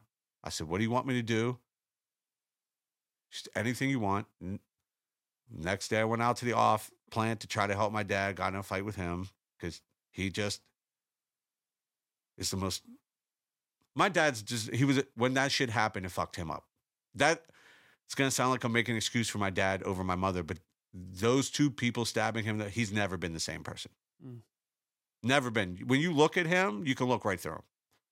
So we would get into it. Then I told I can't go in the plant. Then I couldn't call customers. So what do you think I turned to? Yeah, got back into the drugs. They had started like whittling you down until They you just- couldn't do anything, and you knew like they knew that's what you did last time you were bored when you didn't have anything else to do. Do you think they've ever asked me about Miranda or the drugs since the day I went to rehab? Since the day that happened. They've to this day, Right. 20, 21 years later. So what, what was the outcome? How did you get back on your feet? Well, I got if you are. Uh, yeah. maybe, been surviving, dude. Maybe we're like still limping a Well, little. no, I'm very much limping right now, but I'm happy. So That's key. I don't care. Yeah. Like I don't mind hustling, dude. I worked in a plant all my life. Like I don't Yeah. care. Like that's why people are like I can't believe you bar back. I'm like, what? It's some hard work, quick money, It's dude. honest. It's an honest way yeah. of living. And I'm still at the bar and I'm still listening to my friends DJ. Yeah, still supporting. So the thing happened was she sent my dad. So we got in a big fight. My dad pushed me. I pushed him back. Mm. My dad said, okay, you know what? You've been wanting this vacation two weeks unpaid, but I'll buy you a ticket. Go stay with my brother, Mike, that you always hear me talk about, my big brother, Mike. Go live with him in LA for a couple weeks. Yeah. Get the fuck out of here. Yeah. Say, okay, cool. Came home packed. Got a knock on my door in the morning. It's my father crying. Mm. Gotta let you go. I say, excuse me? So she made him do it. Yeah. Wow. She the thing was she was going to divorce him if he didn't fire me. Bro, you've been through some shit, man. Tell me this. What keeps you going? What keeps you motivated? What keeps you upbeat? What keeps every day like what allows My you to, friends. to bear it? I mean, my grandfather just passed away two years ago to the day. So when I left there, I moved to California. I'm gonna make this real quick. Moved to California to work with Mike. I was gonna be assistant general manager of Orange County Mercedes Benz in Orange County, California, the number three Mercedes dealership in North America. It's gonna make two hundred twenty-five thousand dollars a year. Perfectly happy, kibitzing with everybody. You told me a similar story about South Florida not that long ago. Yeah, well, that did that, that, that, that, that didn't happen. Yeah. Well, I went out there, I took the job. My dad calls me a month and a half in. I need you to come back to work. Everything's flatlined. It's lost without you pushing us. Come home. I come home. My dad said, I'll, I came home on a Wednesday. He's like, I'll see you at the office on Monday. My mom's mother dies on Saturday. He goes, I can't, you can't come back to work. I said, what the fuck you talking about? I can't come back to work. Day later, my grandma gets cancer. So basically, for the last 12 years, I've been taking care of my grandparents because my mom did not allow my father to talk to them because she wanted me to be homeless and learn how tough life is because I didn't respect her. What do you think it is? Like, if you had to dig really deep down, what do you think your mom, like, what would she say about Oh, I Why- mean, why I'm the relationship Chad's a liar. Chad's a drug addict. I mean, I lied most of my childhood because I got put in timeout so much. I would do anything not to be in that powder room again. Like, dude, I could take apart a sunbeam clock kitchen timer. Like, it's going out of style. Like, I have really bad ADD, really bad. So, um, the truth is, I'm not scared of her. And the two people that were left in the sales team one but one of them was part of the group that tried to screw my dad. So she had that over the head. And the other one he got caught the IT guy got caught trying to read my emails and use one of my ideas for something so now she had stuff over them so now they had to be good little puppies you don't get anywhere in the steel business without pushing people yeah? you have to be creative. You have to find the cheapest way to do stuff because number one, they are the worst paying people in the world. Yeah. I mean, you're talking 60, 90, 120 days out. We don't get those same terms. So we have to touch as many items that we don't have to do any work with to sell. So like I, people saying, I can't get that. I'm like, oh, I can get that for you at a cheaper price. We wouldn't have to touch it. Come in and leave. Yeah. So she would tell you my biggest thing with her is I'm not afraid. I don't she likes to help people. But the minute you don't need her help, you're a threat. I'm not sure if I'm describing that the right way, but there's friends of hers growing up that the same thing happened. And it's her mother. She is her mother's son. I did not have a relationship with my grandmother. My mom's youngest brother is a schizophrenic. He's been in a home since the day John Lennon got killed.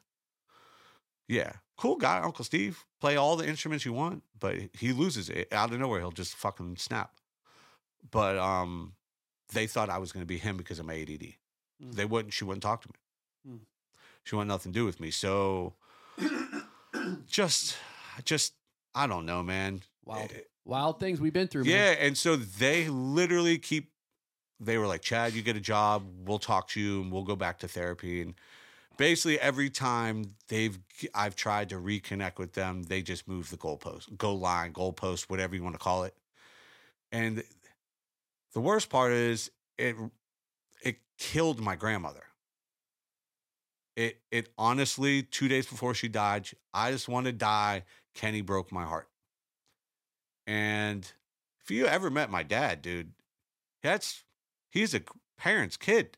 Like Oh, you, yeah, yeah, yeah, like Yeah, we, yeah, guy you ever met. Yeah, yeah. So for him to just not talk to me, they have not talked to me in 15 years. your folks. Yeah, not at all. I wasn't even allowed at my grandfather's at the casket. Even though you were the one caring for him. I got kicked out of the house years. when he got put in hospice. I got the locks changed on me to his apartment.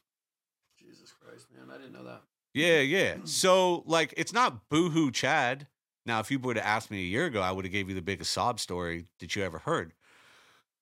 It's just like I look at it now, I'm like, what can life throw my way anymore? I don't care. I don't care about being rich. Yeah. Now, would I love some money? Oh, fuck yes.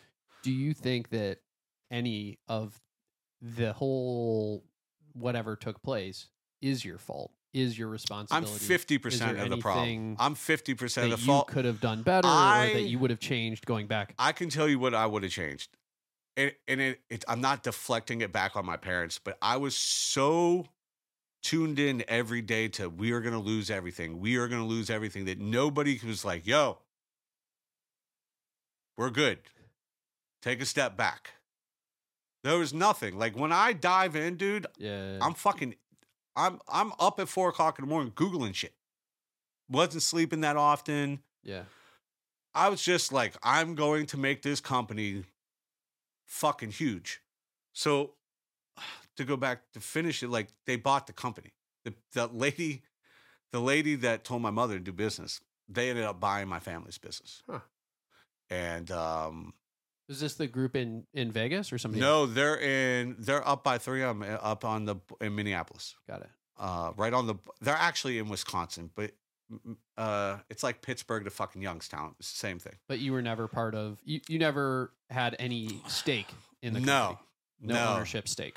So No, you didn't purposely. you didn't benefit from the sale, no.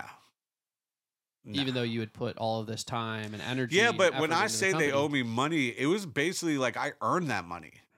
And they're like, not just money. When you were building the company back from the brink, they'll tell you that didn't happen. you. They'll tell you that's all a lie. But aren't there receipts? Like for all yeah, the work there's receipts done? on everything. But the, you think my mom's friend's going to ask them for the receipts?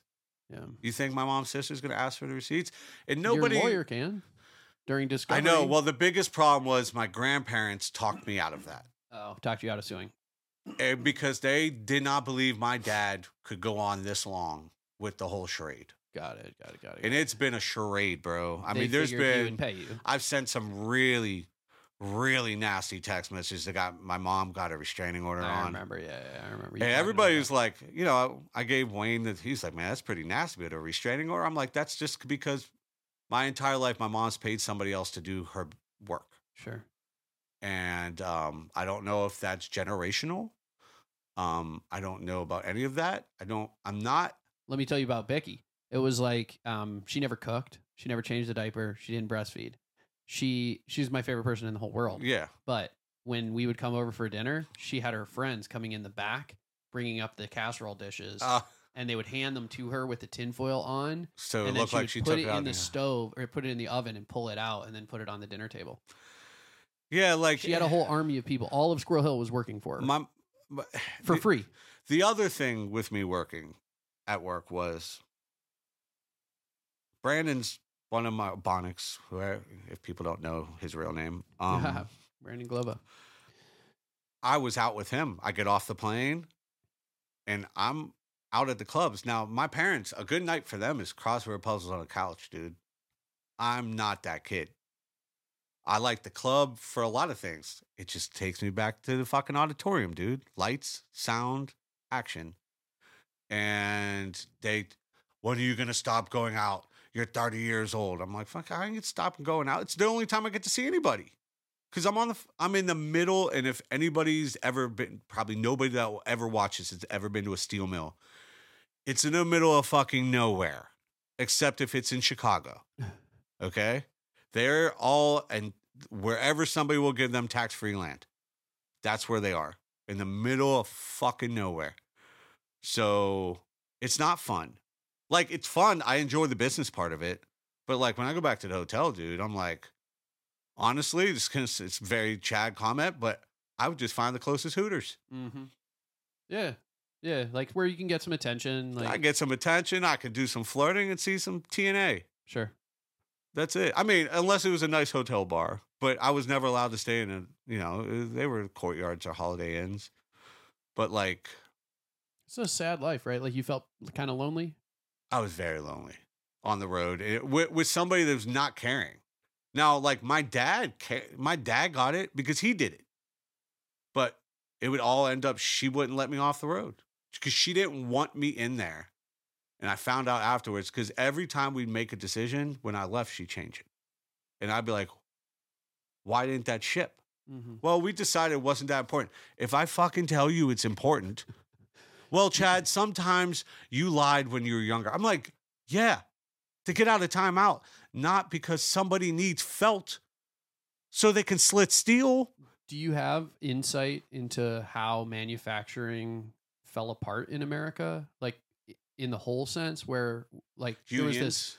there was this loss of It's- all these It's, manufacturing it's jobs gonna it's gonna sound in the Rust Belt. I don't understand how unions work. Okay. And some people may hate me for saying this, but unions. That was the downfall Unions killed US Steel. Killed them.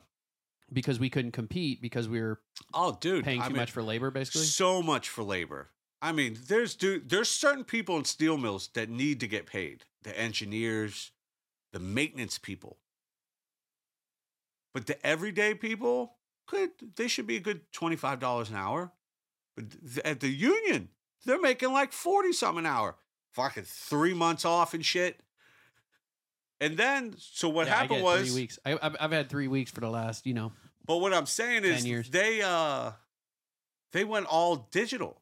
They went all computer, pissed off the union. And it's a whole when they shut down, dude. I mean, it takes a month to bring that thing back up to running. Like people don't understand like that. That furnace, like once you turn them off, everything needs to get changed out of it because you can't just blast it with heat again. whoa. Yeah, it's so it- not- It, really has to Yeah, keep running. and the like Carry problem is- or whatever. Eh, not only is the union, so I'm going to go on the other side of it. Like you see US Irvin Works, right? Or stuff down in the Mon Valley. The problem was they never kept up with these plants. So the, they were They've still got running old equipment from the. Old, old, old. 1800s. And then when it's time now for them to like get new equipment, it's not financially feasible. They'll just move the entire operation down south. Yeah. Because it's tax free and there's more open land down south than up north. Because all steel used South to be Carolina, Florida, Chicago, Mississippi. used to be Chicago, Ohio, Detroit, Pittsburgh, and the Buffalo, Northeast. And Buffalo and Boston, Cleveland. Yeah. and Rhode Island's a big one that people don't Mm. know about. Mm. But like, they, yeah, dude, it wasn't cost effective. That's why stuff started going overseas. So they fucked up on both ends. Like the newest mill, the last thing I did is in Al- is in Alabama. It's in Mobile, Alabama. It's the, it cost them fucking twenty five billion dollars, dude. State of the art, the whole thing. It's like a art. They they hired somebody to do artwork on the outside. Is it a whole? Paid the guy five million dollars for an art installation.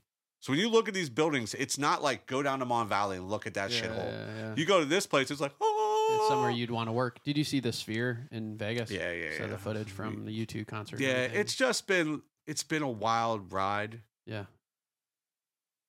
Um, my grandfather, if you ever, they don't call him Tricky Dicky for no reason, bro. Like, I'm very lucky that I spent 10 years taking care of both of them.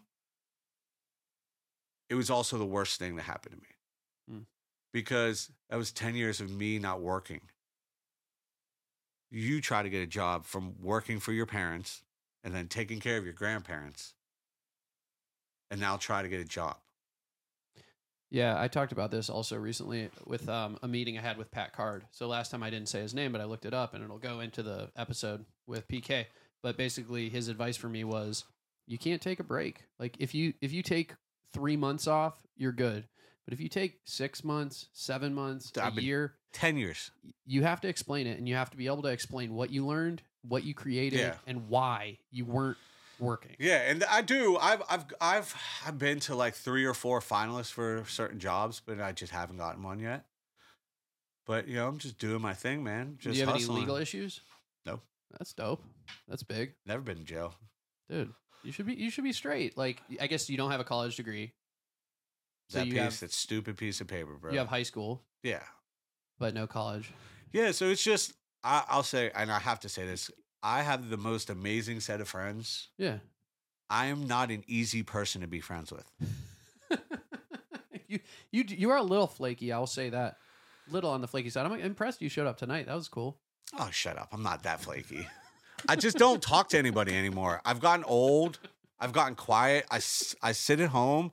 If I'm not out driving or not at a bar cleaning it or bar backing, I'm home. Yeah Or I'm at Wayne's house or at my sister Bethany's house. what's giving you the most joy My friends' kids. I love being Uncle Chad. I've got two up in Hartford. I just say Hartford because they won't know where Ludlow, Massachusetts is. Um, I got Wayne's two daughters who are wrapped around my finger that I do anything for. I got I say my sister Bethany. She's one of my sister's friends, but we've always been closer than me and my sister. So I, I watch her two kids every Friday. Oh, three kids, sorry. Um, and all my other friends' kids. But like they make me want to be better. What I mean, if you think that's gonna make you want to be better, can you imagine what being a dad would do? Well, dude, I wanted to be a dad. I mean, I had one on the way. I was gonna be the first. My kid should be. It's not too late, bro. no, You're it's still in over. your forties. It's over. It's not over. It's over. I, It's not listen, over. the thought of even being in a relationship, I have no desire. Um, Why? stop. Just, I don't want to get anybody in trouble. I, I, uh, nah. I like doing my own thing. I'm too far in now. Somebody tell me what to do, dude. That's not what a relationship should be like. I know, but I there's certain stuff that might I be what you think it's like because of your relationship with your parents. No, no, no. But that's I'm not what a I'm doing relationship is off supposed to be. certain other things that I see, and that's all I'm going to say about that. Is I'm not living that life. Nobody's You going know to what tell life me is that like, I man. can't That's- not go to my friends. bro, it doesn't have to be like that. I know. Well, I've That's, seen enough. That's what you see. Like that's and the other thing In is, your mind. I'm not set yet. That's a reasonable explanation. Like I'm not set, and I don't just feel honestly, like you have the stability. Like you don't have you haven't put down the roots. yeah, and, those- and it's just not. acorns. I don't know if it's me getting older. I just don't really give a shit anymore, to be honest with you. I'm I'm okay being by myself. I do what I want. I go where I want. And yes, have I been a little flaky? Because I just don't give a fuck anymore. If I don't feel like doing something anymore, do you know how many years I've spent running around doing stuff for other people? You know what I mean? So I've just learned yeah. through wisdom that I have to take care of me recently, and it's made me extremely happy these past couple months. I don't I don't give a shit, dude. I have the most amazing life. Dude, I get to do crazy shit and be in places that I shouldn't be at. Tell me about all the stuff that you've been doing with all of the artists in Pittsburgh. I've seen you with a lot of hip hop, like folks in the hip hop community. Well, I like mean, that's with from Taylor Gang. Like, what's your involvement there, and who are the people you're excited about? Like, who are the artists that you're excited about? Well, I got into the whole Taylor Gang thing is obviously from Brandon, but I've been there since the first concert with Brandon. So that's just, dude, like the first year, the big first tour, I was there for like a week. I went, I did like New Jersey, Hartford, Boston, and another show. It was just the most awesome thing ever. Like, cause I'm like, what the fuck am I doing here? Like Snoop Dogg was there. Like I'm like, no, literally, like a like a fucking fan. Like just like this is awesome. Like going on the bus, smoking my weed, catering, like this shit's cool. And then I just became friends. Like Kenny, the music director, the one of my top 10 friends. And I don't even talk to him but two or three times a year. But he's like my it's like my Yoda. Mm. Um, Chevy. Don't talk to him that much, but Chevy seems cool as fuck. He's one of those guys that like the best human being I've ever met. Everybody says that shit. I've ever met in my life. He is a man of few words yeah. until you piss him the fuck off. I pissed him off once. I was just yapping. I know that's a shocker to a lot of people. He's like, cuz, do you ever shut the fuck up? Sound familiar, Ma? Oh. I said, Chad, shut the fuck up. but But this is the perfect venue for you, though. yeah. Just like, let's go. Yeah, It's people where, have been, where you're like- encouraged to well, I got to do the Burgh Boys podcast cool. uh, with Cool. Motor and Flack and Yeah. Spillz. They they put that one on hiatus. We've like- been on hiatus for a while. I mean, year or two it's ago. just you know the whole yeah. It was a whole thing. It ran its course. It ran its course. That's the way. I, that's the way I'll phrase it. It just ran its course. Fair. Uh, well, and a big Hardo's boy Huss had joined us, and he got tragically killed. Oh fuck. Not gunshot. He got literally. Do you know where that little overpass is on Second Ave on the way towards the jail? yeah, maybe. There's that little underpass you go under before you hit the jail, before you hit the light to go over the 10th Street Bridge. His Okay. car up on 376 or 279. Don't know which one that is. His car was above that. Car broke down. And he got out of his car. And somebody hit him and knocked him up from 376 down onto Second Avenue. And the only thing that killed him was his rib, both back ribs went right through his lungs. Jesus Christ. And he had just been in my house. Fuck. He's one of four friends have died over the last. It's been a lot. PK Yeah. was talking about Mayo and Ivory. Yeah, I, think they don't both- know though. I didn't know them. like I, a- I have my friend Reed. Heroin situation. I had a friend Reed, who's my fraternity, who's your fraternity brother, fr- fraternity buddy. He was the only kid from Pittsburgh that I went to college with. Mm. Uh, Huss died. Um, my cousins, two, my cousins' friends, Anthony and um, Vance. Anthony got killed in a car accident, and Vance killed himself because of Anthony's death. And Damn. I'm trying not to cry right now Damn. because it got to a point where I was closer with them than they were with my cousin. And um, yeah, oof. Sorry, Um, man. No, it was cool. I just found out while I was working behind the bar at the Goldmark. So I, uh, yeah, it was a rough. Maybe that was one of the nights you didn't was- want to dap me up. It's like you Yeah. never know what somebody's going through, man. I think Well, that's it's so not that. If no, I you- think that's so if important. you've like- ever seen me at the Goldmark no and I idea. ig- and I ignored you, yeah, once or twice. it's because I have I had my job is like it's like octopus there. Yeah, yeah, yeah. yeah, yeah. it's a So lot. You should see uh, I- No I can't- Casino. You should see how, how hard No Casino works. Uh, Tanner, yeah. he's back there. Like, Wait, he works there now. yeah, he's he took your job. He um, he, at least he he was there once or twice that I saw him. I don't know if he kept well, it, Well, the thing is, but it was funny as fuck. is the goal Goldmark was my savior.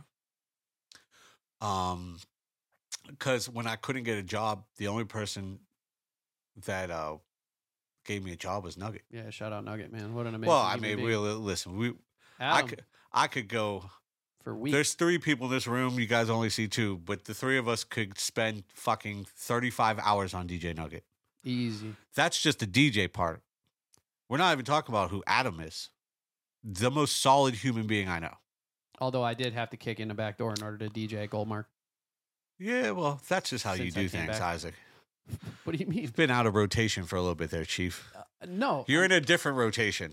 Look, absolutely, absolutely, that's true. But I mean, it was also a I- thing where it would be like every time I would show up, like, yeah, yeah, I'm gonna get you in, I'm gonna get you in, and then Yeah, well, there's a lot of liquor going on that night too, brother. Just kick in the back door and explain like what is that a oh, I um, He had to beat him I down. just asked, said uh, I just Oh that okay. Dr. Dap, Dr. Dap asked me to DJ because I had asked him if he had if he knew anybody with CDJs. So I was I, basically what happened is I signed up for Open Decks at Spirit, which was a terrible gig, but because I played that one, I was asking around if anyone had CDJs I could practice on. So I hit Dap and it was like, "Hey man, do you have any CDJs I'd like to practice?" And he's like, "Come DJ with me tomorrow night." So it was it was because I opened that door that another better door opened, and that's really always how life is. You set yourself up for opportunities and goodness comes into your life. When you say yes to bad opportunities, better opportunities come. Yeah.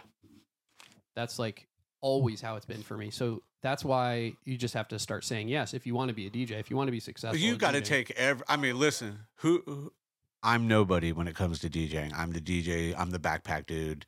But from that, if you're an up and coming DJ, dude, you have to take the gig at the local Taco Bell if they offer you fucking money, for sure. because you never know who's gonna fucking be there watching you. 110%. Yeah, just be ready. Just like be Yo, ready. I, when I worked at that car dealership, is the, the best sales advice I ever got. Got so this guy, there's ups. There's shit called ups, and it just goes in rotation. Who gets the person at the door? Who walks in? And dude, I was I just sold a car, so I was the last one on the list. And this fucking guy from, excuse me, Washington County, but he looked like he he came in fat guy, big old beard, overalls, no shirt underneath, gut hanging out. Nobody paid attention. I looked at my boss and he said, Yes, he goes, opens his little bib, how much money was in there? pulls out a hundred thousand dollars. go. and says, I want that Bumblebee Dodge Ram right there. Sick. Cash money. That's it. If that's too much money, then you keep it, bud. Wow. And he's like, you don't ever judge a book by its cover, bro. For sure. Some of the richest people. Look at Adam Sandler, dude. oh, He he's dresses like a bum every day. dude. I love that. He guy. is my inspiration. I don't ever want to dress up again. Do you like Uncut Gems? I haven't watched it yet.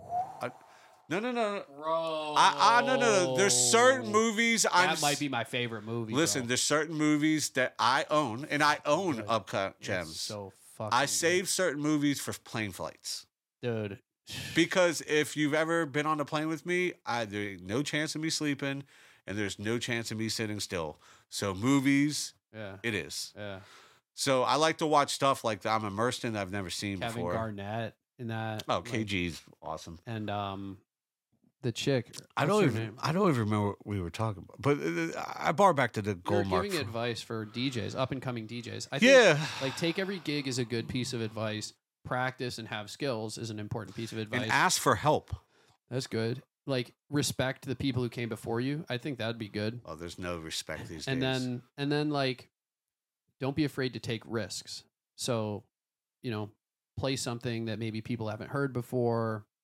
Um just do follow your fucking. Just do you, man. yeah, Like do you. don't try to copy some other Yeah. somebody else's shit. It's okay to like watch and learn somebody's tricks. I I, I wouldn't fucking know it. What? Can I say something? You can put it in your thing, just edit it out, but like definitely say like learn the different aspects of a night because most DJs they all they see now is clips of the highlight shit, so they don't Mm. even understand the importance of being an opener or a good closer. So important. and that's such a thing on the whole foundation of the way the flow of a night's gonna go. Yeah, I love that. People don't understand. Dude, I've been to I've been to so many. uh, You've been to way more than I have, but I've been to so many venues with Bonics yeah. when there's the opener, and he is like, "Why the fuck would he play that song right now?" Yeah, Monos was talking about sequencing, the importance of sequencing a night. And one thing that I think a lot of people forget about is the importance of pushing people to the bar. So a lot of people think that now you just have to hit bangers, bangers, bangers, and where everybody's always dancing. But actually, the bar makes money when people stop dancing and go get drinks. So you have to learn how to push them to the bar and then pull them back. So there's actually songs that I'll play, like I'll drop a ballad, empty the dance floor intentionally, push people to the bar to go drink so they can re up, and then pull them back with another banger. And I'm- people don't even. I'm just saying, my nights at the Goldmark are are so chaotic that Yeah. I would purposely bring shots to Nugget just because the drunker he got, the more weird it get, and it would just get awesome. But like the to get back to my friends, I have.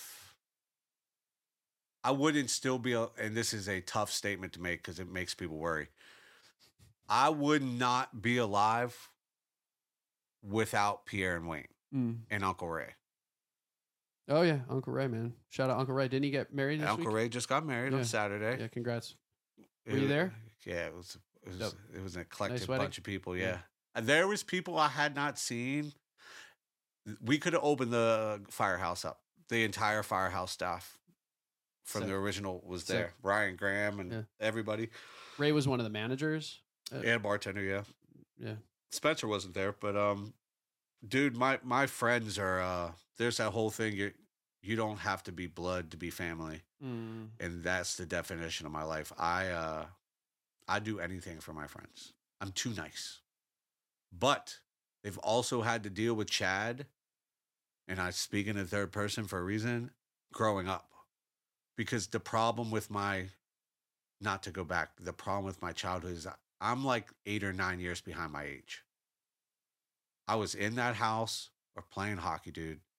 No socializing, no high school parties, none of that. So You caught up, bro.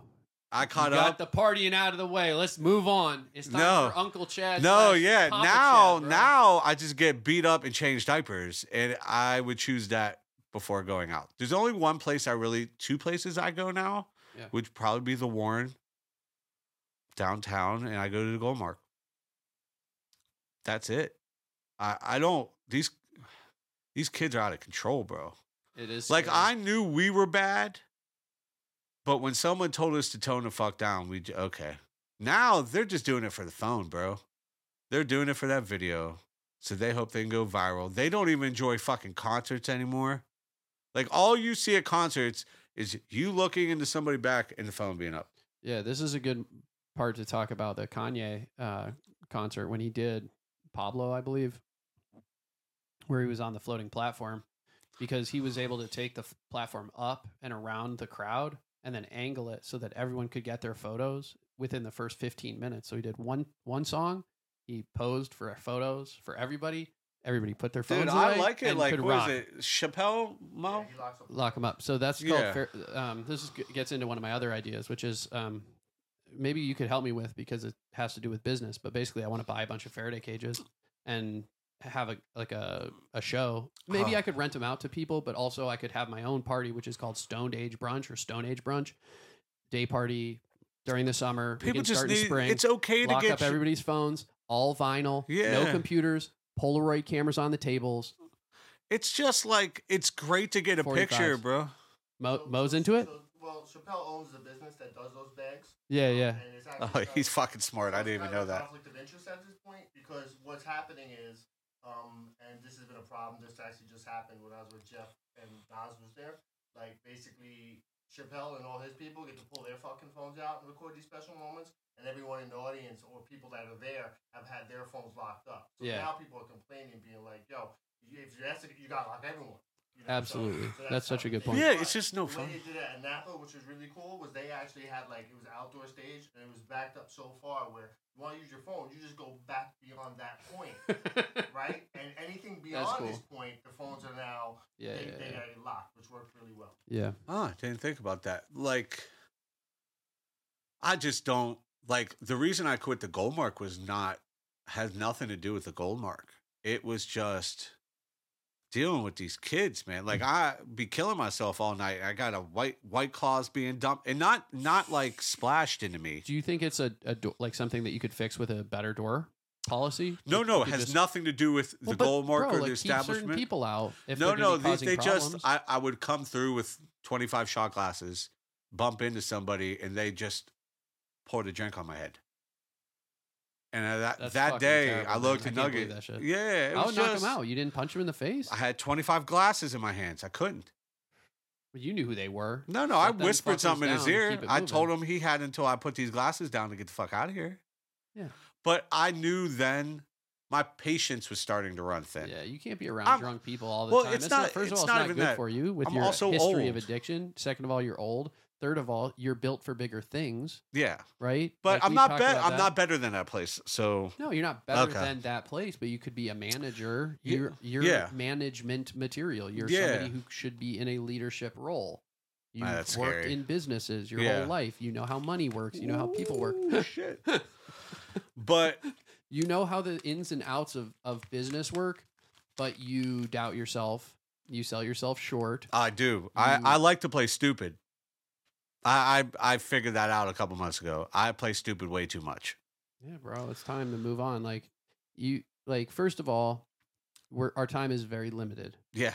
Well, there was a time there that I didn't want. I didn't care about that. To be honest, there was there was just so much going on. Like to see my family torn apart, and it was not because it wasn't my fault, but it was over me. It's a lot of it's a lot of stress.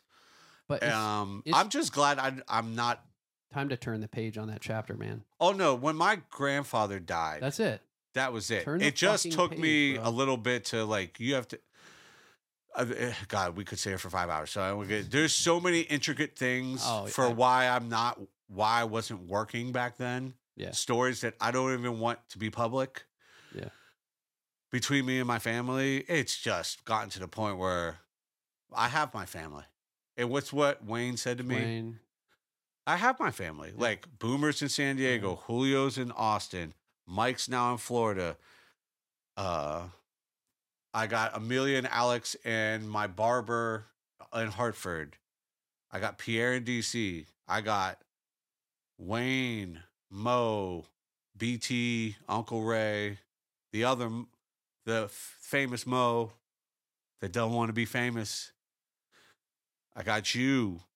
Always. always. Yeah. For 100%. and I um I'm good, man. I'm I'm just happy. I was ex- there's some of this stuff I needed to say in public. To be honest with you, it's a little bit of a therapy session for me. Hey, amen. Um, Hey, but we can yeah, always do part two. I'm we've here. um I'm here, bro. Come. we've just I just lived a crazy life, and I have to say this, and and I there's a reason why I asked Mo to come with me. Partly Yeah. is because Mo took me on a trip, and the what was Okay. it like six months ago? Was it, Grammys. was it the Grammys? Yeah. He he's gonna hate that I'm about to say this. I had zero confidence in myself. Mm. I didn't know what I was gonna do. I didn't know where to go without my grandpa. I just didn't have anybody that like believed in me. You know what I mean? Like on like a fraternal level or something. This man over here, it took me to the Grammys with Terry Hunter. And I didn't go to the show, okay? So it's not like that. But I got to spend a week. Oh shit! This is the Monos who brought Terry Hunter to Goldmark. Yeah, Oh, man. that's crazy. What a great show. Thank you for that. I'm a, I'm a um pretty like uh, pretty thick in the Detroit reason why I- scene. Um, Jeff Mills, the wizard, my buddy uh, Carlton wrote the is writing the book about him, wrote his graduate thesis on him. Like I said, I love Detroit. And um, there's this guy named Abe Kadushin, who's a Pittsburgh guy, who's also pretty heavy in Detroit techno. Goes to the music festival with me a lot. Um, I go to the electronic music festival for the last 20 years. Mhm. And then there's an organization called the Detroit Sound Conservancy, which my buddy Carlton runs or ran. You know, listen, I love Detroit. I mean, you know, like I lived in Chicago, so that's more like, you know, I'm the art director of the Frankie Knuckles Foundation.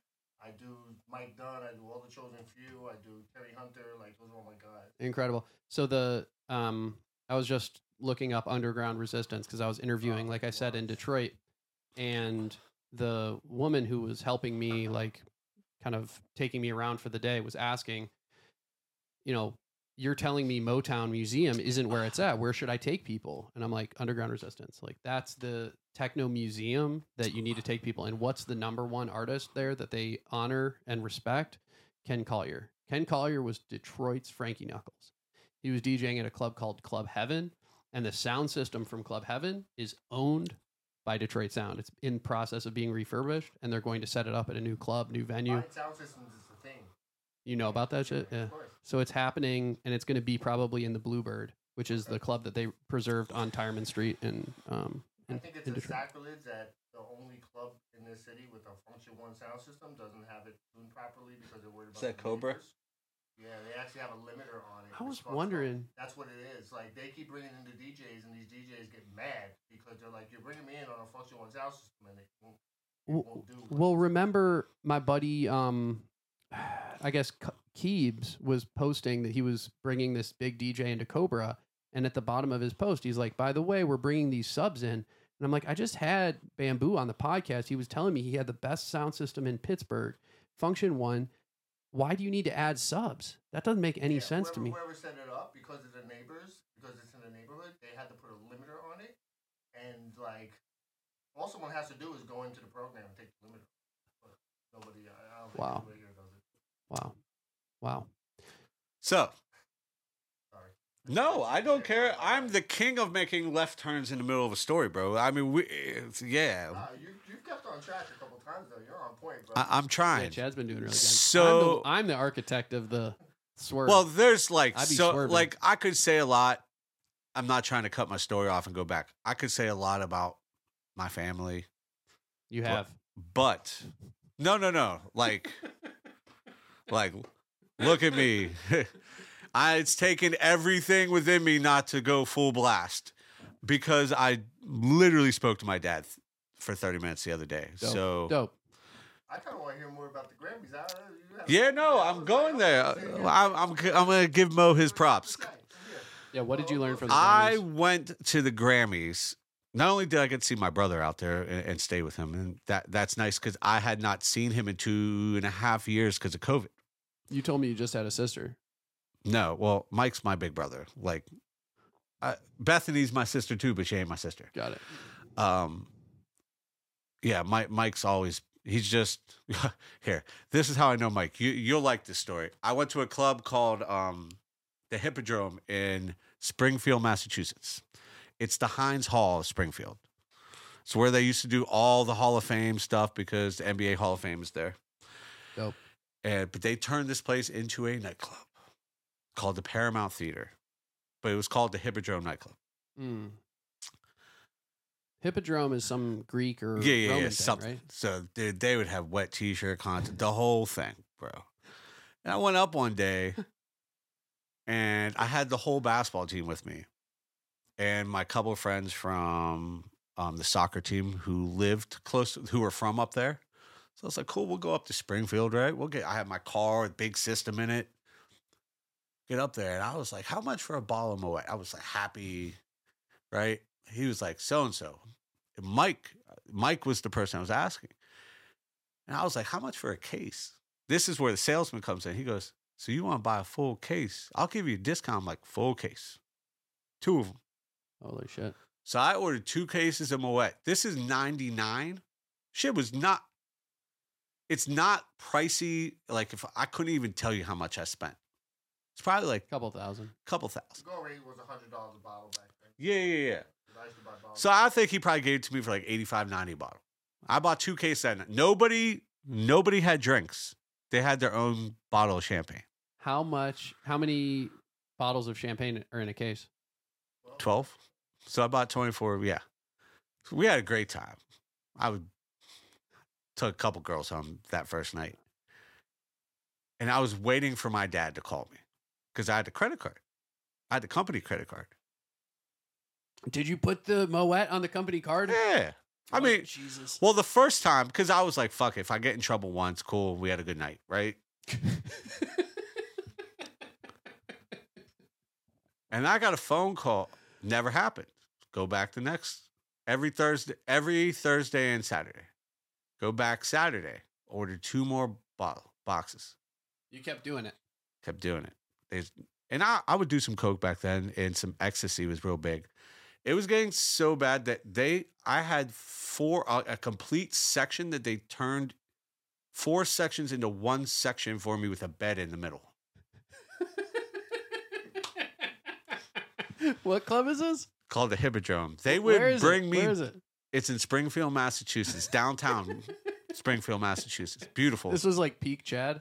Pe- no, this is Chad, first time out of his parents' control, nightlife, everything I love about everything. Lights. It always goes back to me. Light, yeah. sound, action. Yeah.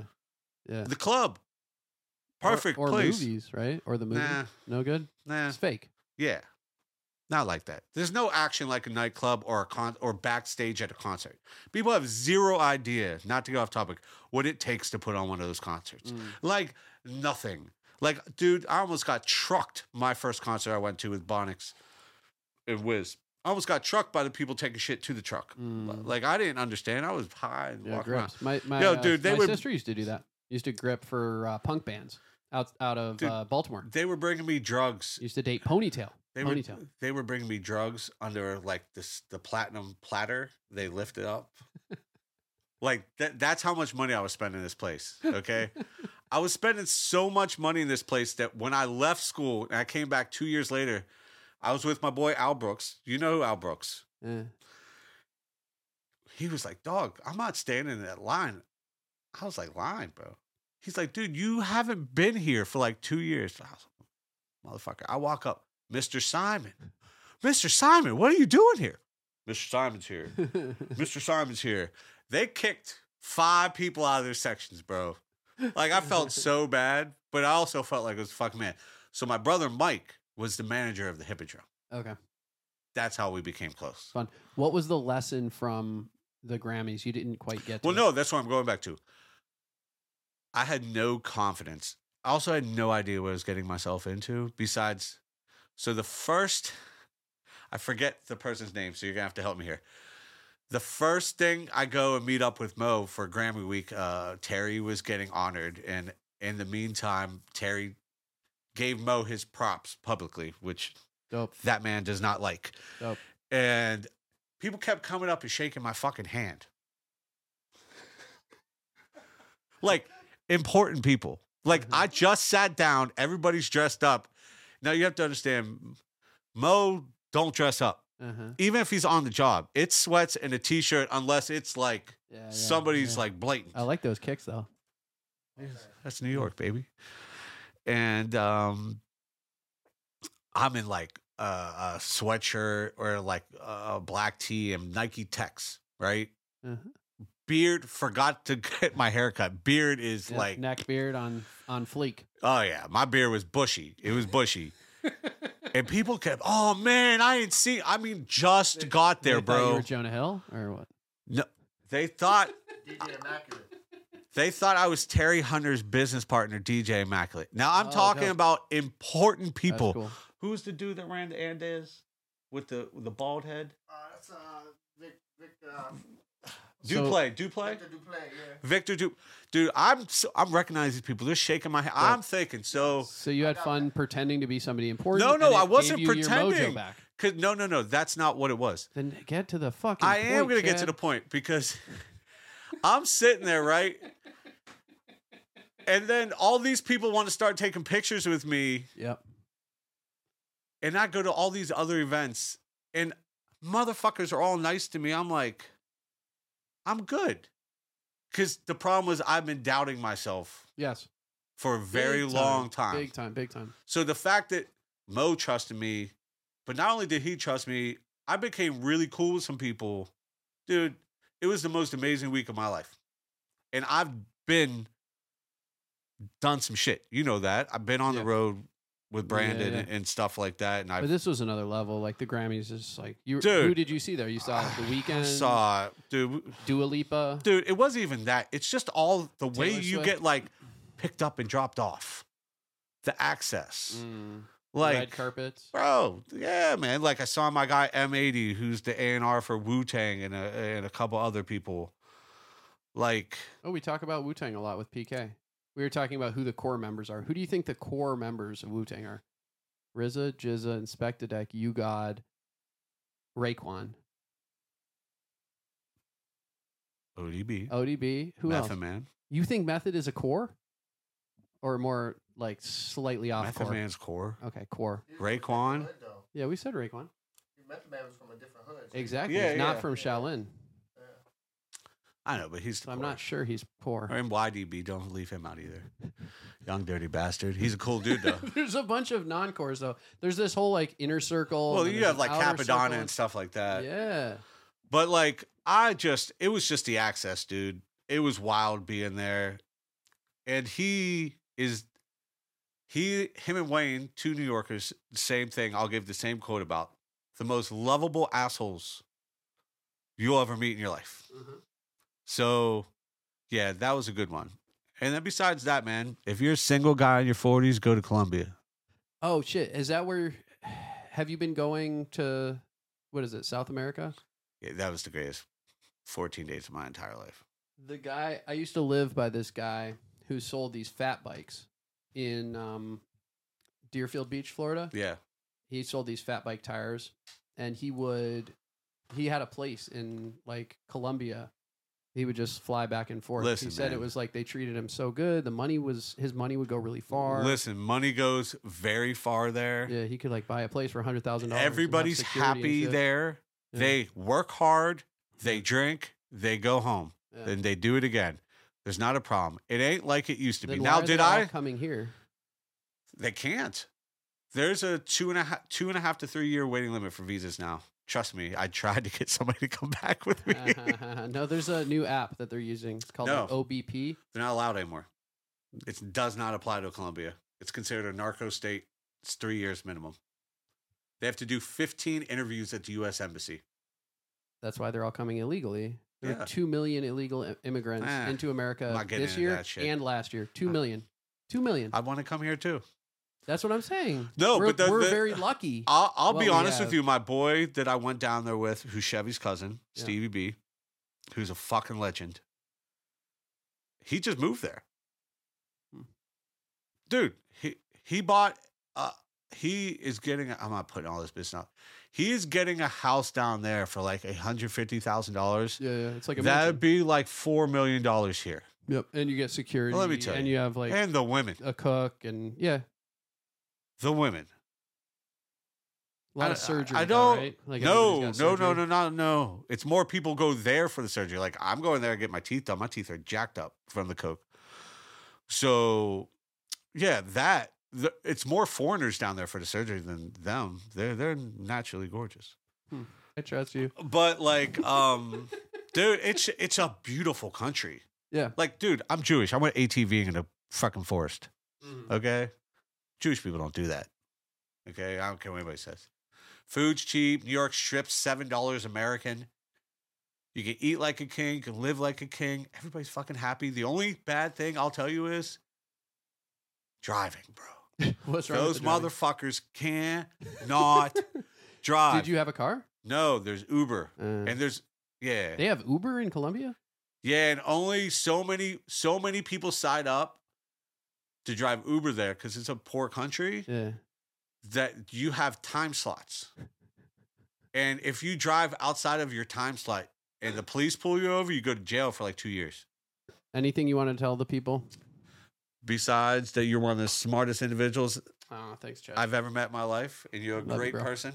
no, thank you, man. And we'll do part two because I'll get into the bullshit. I, I'm I'm ready. I've talked enough.